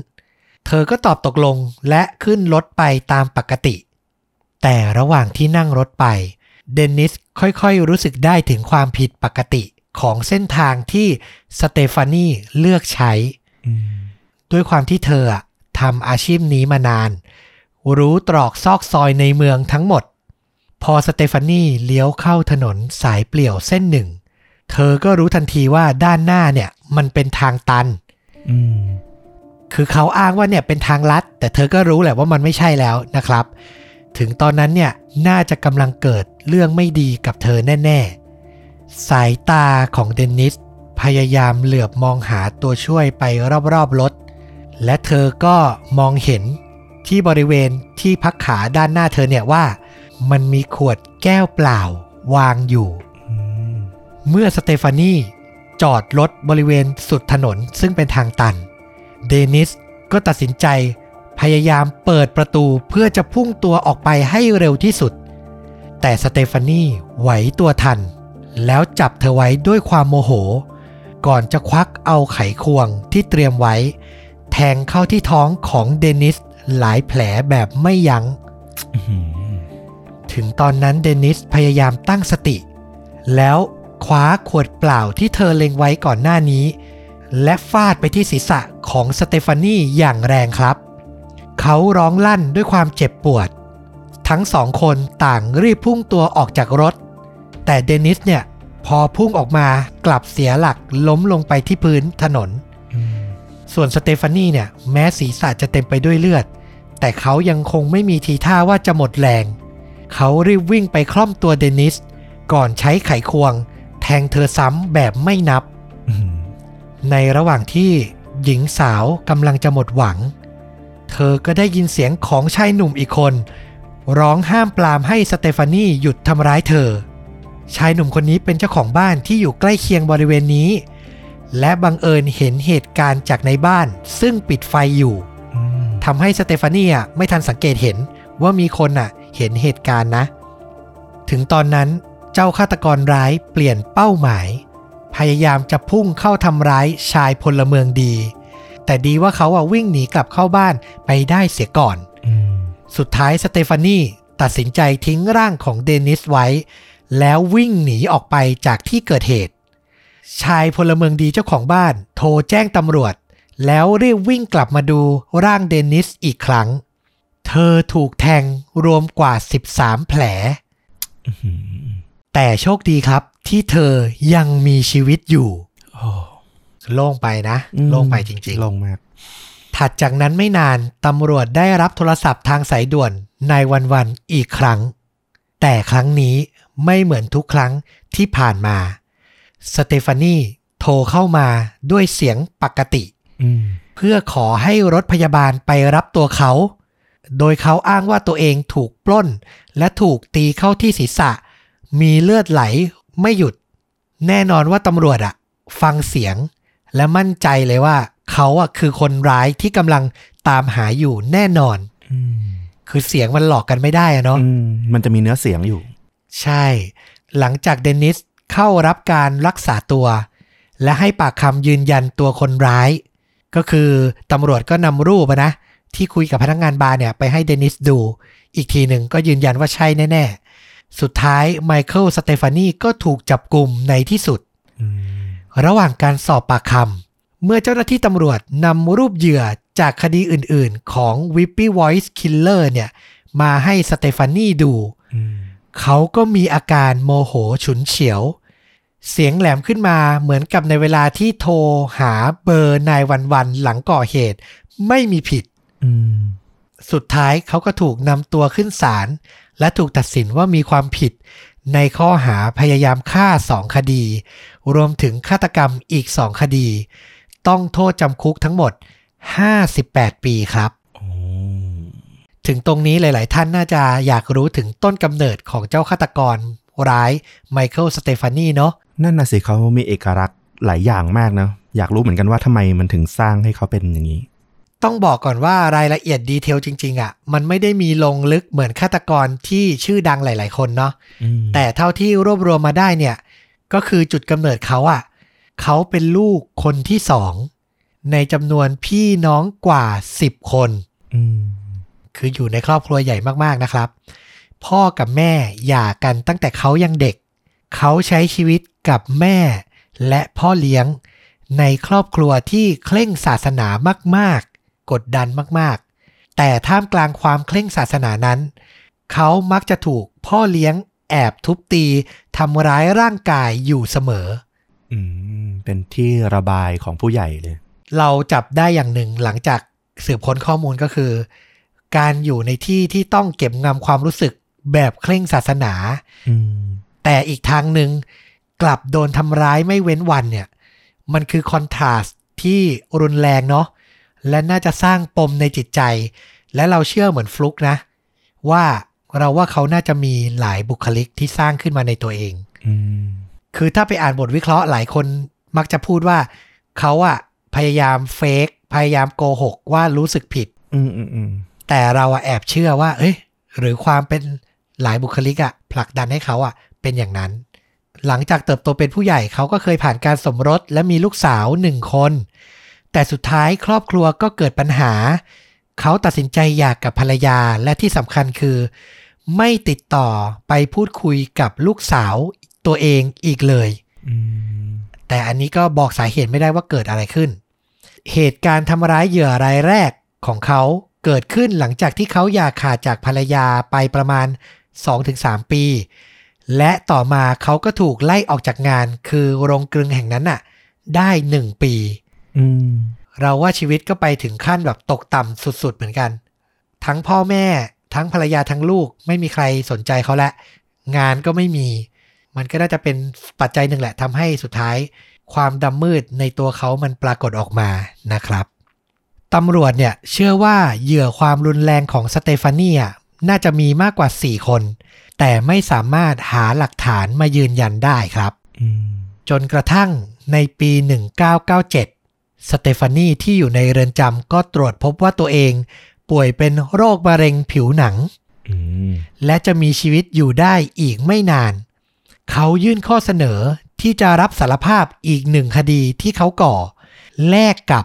การขอรูปหลุมศพของแม่ผู้ให้กำเนิดอืมเออ อันเนี้ยคือไม่มีใครเข้าใจเลยว่าทำไมเขาถึงต้องการ ดูรูปหลุมศพของแม่เขาเออ อันนี้คือก็ลองวิเคราะห์กันได้นะครับ อาจจะไม่ได้ติดต่อแม่นานแล้วหรือเปล่า หรือ ถ้ามองในแง่ดักดักแง่ร้ายเลยก็คือ อยากเห็นแบบเอาสะใจอะ่ะ เออ มันก็คิดไปได้หลายแง่เนาะถูกไหมก็ได้หลายทาง อืม แต่อันนี้ก็คือมันไม่มีใครทราบจริง ๆ ว่าจุดประสงค์ของเขาคืออะไร ก็เป็นไปได้ความรู้สึกเราคือ เขารู้ว่าชีวิตของเขาเหลืออีกไม่เยอะ อีกไม่นาน แล้วก็คงไม่มีโอกาสที่จะได้ออกไปดูโลกภายนอกอีก เขาอาจจะไปที่หลุมศพของคุณแม่เป็นประจำก็ได้ อันนี้มองมองแบบความรู้สึก ลูกทั่ว ๆ ไปอะเนาะเราไม่รู้หรอกว่าความสัมพันธ์กับแม่เขาเป็นยังไง เออ ก็อาจเป็นไปได้ว่าเขาอยากเห็นหน้าแม่ของเขาเป็นครั้งสุดท้ายก็ได้เหมือนกัน อืม เออ มันเป็นไปได้หมดนะครับ และเมื่อตำรวจมอบรูปหลุมศพของแม่ให้สเตฟานีเขาก็สารภาพว่า เคยฆาตกรรมหญิงสาวอีกหนึ่งคนที่ชื่อว่าแคทเธอรีนกรีนนิงอืมโดยการกดหัวเธอในอ่างอาบน้ำจนขาดอากาศหายใจเสียชีวิต สุดท้ายในปี 1998 ไมเคิลสเตฟานีก็เสียชีวิตลงด้วยโรคมะเร็ง ในเรือนจำขณะที่อายุได้ 53 ปีอืมก็เป็นอันปิดแฟ้มคดี Whippy Voice Killer ลงไปนะครับ ตรงนี้น่าสนใจหลายอย่างเนาะต้อมคิดว่ายังไงมั่งคือเรารู้สึกถึงความแปลกกับการที่โทรมา คือมีฆาตกรหลายคนที่โทรมาหาตำรวจแล้วบอกว่าจับผมให้ได้สิ แต่มันก็จะไม่เป็นการบอกข้อมูลทั้งหมดอะมันก็จะแค่เป็นการโทรมาท้าทาย แต่ชายหนุ่มคนเนี้ยสเตฟานีเนี่ย เขาโทรมาแบบบอกดีเทลอืมและพยายามจะพูดเสมอว่า ผมหยุดตัวเองไม่ได้ มามาจับผมที ผมหยุดตัวเองไม่ได้มาจับผมที มันเลยมีความน่าสนใจ น่าคิดว่าเขารู้สึกผิดในตอนที่ได้สติจริง ๆ หรือมันก็คือการแสดงอืมเพื่อความสะใจกันแน่ อันเนี้ยต้องวิเคราะห์กัน จากที่ฟังอะ เรารู้สึกหนึ่งอย่างคือ บุคลิกที่จะเป็นเสียงเล็กของเขาอะ มันน่าจะมีผลมาจากเรื่องราวของวัยเด็กของเขานั่นแหละค่อนข้างเยอะเลยทีเดียว เราไม่รู้ว่าตอนเด็กตอนที่เขาถูกทำร้ายโดยพ่อเลี้ยงเนี่ย เสียงตอนนั้นเขาอาจจะยังเป็นเสียงเล็ก ๆ คือมันมันทำให้เขากลับไปตอนที่เขาเป็นเด็กหรือเปล่า หรือเสียงเล็กๆนั้นมันมาจากสภาพของเขาที่มีต่อผู้หญิง อืมเราไม่รู้ว่ามุมมองเรื่องเพศของเขาเป็นยังไงทำไมถึงเจาะจงที่จะเลือกทำร้ายหรือฆาตกรรม ผู้หญิง สำหรับเราอะเรารู้สึกว่าผู้หญิงที่เขาเลือกอะมันค่อนข้างกวาดนะ จะบอกว่าเขาเลือกจากผู้หญิงที่ทำตัวไม่ดีก็ไม่ใช่ เพราะว่าบางคนก็แค่เป็นผู้หญิงที่ยังเด็กที่แบบเข้ามาเมืองธรรมดาอะไรเงี้ย คือมันกวาดมากใช่ เหมือนเขาแค่เจาะจงว่าเป็นผู้หญิงที่อ่อนแอที่เขาจะลงมือได้ แค่นั้นเอง เออ มันมีมุมมุมมองหลายอย่างที่แบบน่าสนใจมากเลยนะว่าจริง ๆ แล้ว อะไรที่มันสร้างตัวตนของเขาขึ้นมาแบบนี้ ถ้าถ้าเป็นเราเราก็เราก็คิดว่าน่าจะเป็นหนึ่งเรื่องประสบการณ์ในวัยเด็กที่เขาถูกทำร้ายมา แล้วเขาต่อสู้ไม่ได้เลย ขัดขืนไม่ได้เลย เสียงเล็กสะท้อนความเป็นเด็กในตอนนั้นของเขาที่เขาเคยอ่อนแอและถูกทำร้าย พอโตมาเขาก็เลยอยากจะเอาคืน แล้วก็สะท้อนความเป็นเด็กตอนนั้นออกมาว่า ตอนนี้เขาสามารถเอาชนะบางคนหรือบางอย่างได้แล้ว แต่มันแสดงออกมาในด้านของความรุนแรงที่มันไม่ดีนะหรืออีกอย่างอาจจะเป็นมุมมองในเรื่องของ ความเป็นผู้หญิงก็ได้ในเรื่องของการบีบเสียงของเขาอะอันนี้ก็ไม่รู้เหมือนกัน อืม น่าสนใจและไม่มีถูกผิด วิเคราะห์ได้เลย เพราะคนที่รู้คำตอบดีที่สุดก็คือตัวเขาเอง ซึ่งเขาก็ไม่ได้อยู่แล้วนะครับ คุณผู้ฟังก็ฟังและลองวิเคราะห์ แล้วก็คิดเห็นยังไงคอมเมนต์บอกเราได้นะ พูดคุยกันนะครับสำหรับภาพยนตร์ที่อยากจะแนะนำอืมพอมันมาเกี่ยวข้องกับนายวันวันหรือเบอร์ 911อะ ก็ต้องแนะนำเรื่องนี้เลย เราดูแล้วแบบ สนุกมากเป็น thriller ที่แบบไม่ได้พักหายใจเลย อยากแนะนำจริง ๆ เรื่องนี้นะครับ กับภาพยนตร์ที่ชื่อว่า The Call อ๋อปี 2013นำแสดงโดยหญิงสาวผิวดำเจ้าเสน่ห์อย่างฮัลลี่เบอร์รี่อ่าสตอร์มใน X-Men เวอร์ชันแรกนั่นเอง เราไม่เห็นหน้าเธอมานานมากเลยนะ ยุคหลัง เนอะอืมจริง ๆ เธอเป็นนักแสดงมากฝีมือคนหนึ่งนะ ตัวภาพยนตร์เนี่ยกำกับโดยผู้กำกับที่ชื่อว่า คุณแบรดแอนเดอร์สัน ผลงานชิ้นโบแดงของเขาคือ The Machinist อืมที่คริสเตียนเบลนำแสดงอะ่ะ เป็นเล่นเป็นคนที่แบบผอมซูบนอนไม่หลับ เป็นมีมอยู่ในอินเทอร์เน็ตเยอะมากนะ เรื่องนี้นะครับ ใช่อ่าแต่เรื่องเนี้ยเป็นอีกทาง The Machinist เนี่ยมันจะเป็นแนวแบบ thriller เหมือนกันแหละ แต่ว่ามันจะนิ่ง ๆ หน่อย แต่ The Call เนี่ยคือแบบ non stop ในการลุ้นระทึกเลยฮัลลี่เบอร์รี่รับบทเป็นเจ้าหน้าที่ รับโทรศัพท์ที่ nine one one นี่แหละ ชื่อว่าจอแดนเทอร์เนอร์วันหนึ่งเธอได้รับโทรศัพท์จากหญิงสาวคนหนึ่ง ที่บอกว่ากำลังถูกลักพาตัวโดยฆาตกรโรคจิต แล้วเธอก็ต้องพยายามพูดคุย หาทางช่วยเหลือ หาข้อมูลเพื่อให้หน่วยตำรวจที่ลงพื้นที่อะอืมตามตัวหญิงสาวให้เจอก่อนที่ฆาตกรอะ จะฆ่าเธอซะก่อน เนี่ย ฟังพล็อตก็รู้แล้ว non stop action non stop thriller เลย คือหนังมันไม่ได้ action แต่มันลุ้นระทึกด้วยการแบบ จะทำยังไงดีจะทันเวลาไหม เจ้าโจรมันจะจับได้ก่อนไหมว่า เธอมีโทรศัพท์อยู่อะไรอย่างเงี้ยอืมบีบคนดูด้วยเวลาที่จำกัดอะเนาะถูกไอ้ที่เราเล่ามานี่ไม่ได้ spoil เลยนะ อยู่ใน trailer ล้วนๆ รับประกันว่าใครดู trailer ก็ต้องอยากดูเต็มเรื่อง มันลุ้นจริง ๆ และเรารู้สึกว่ามันตอบโจทย์ หนังที่ดูเอาสนุกมากๆ ลุ้นไปด้วยตามตลอดเรื่องเลย แต่ขัดใจตอนจบนิดนึง แต่ไม่บอกว่าเพราะอะไรตากาตอนจบมันงงๆนิดนึงฟลุกเคยดูป่ะ เคยดูแต่อ่ารายละเอียดเรือนรางไปละ เดี๋ยวถ้ามีโอกาสเดี๋ยวต้องไปดูซ้ำแล้วเนี่ยแต่ตอนจบอะส่วนตัวเราหงุดหงิดนิดนึง แต่ถามว่าองค์รวมถามว่าต้องดูไหมบอกเลยว่า แนะนำเป็นอย่างยิ่ง 8 เต็ม 10 อะ เราให้อืมนะครับอืมสนุกมาก ๆ เลยนะครับ ลองไปหารับชมกันได้ ใครอยากชมตัวอย่าง trailer ก็ปักไว้ที่ top comment ใน YouTube นะครับ รวมถึงจะแปะ ลิงก์เสียงของฆาตกรอย่างไมเคิลสเตฟานีแบบเต็มๆนะอืมทุกครั้งที่เขาโทรหาตำรวจอะให้ฟังกัน ลองไปฟังกันได้ที่ top comment ใน YouTube นะครับ เอาล่ะก็ครบถ้วนกับคดีจริงยิ่งกว่าหนังใน episode นี้ ฝากติดตามทุกช่องทางเหมือนเดิม Facebook YouTube b l o g i t Spotify และ Apple Podcast นะครับผม และกลับมาพบกับเราสองคนได้ใหม่ในตอนต่อไป วันนี้สวัสดีครับ สวัสดีครับ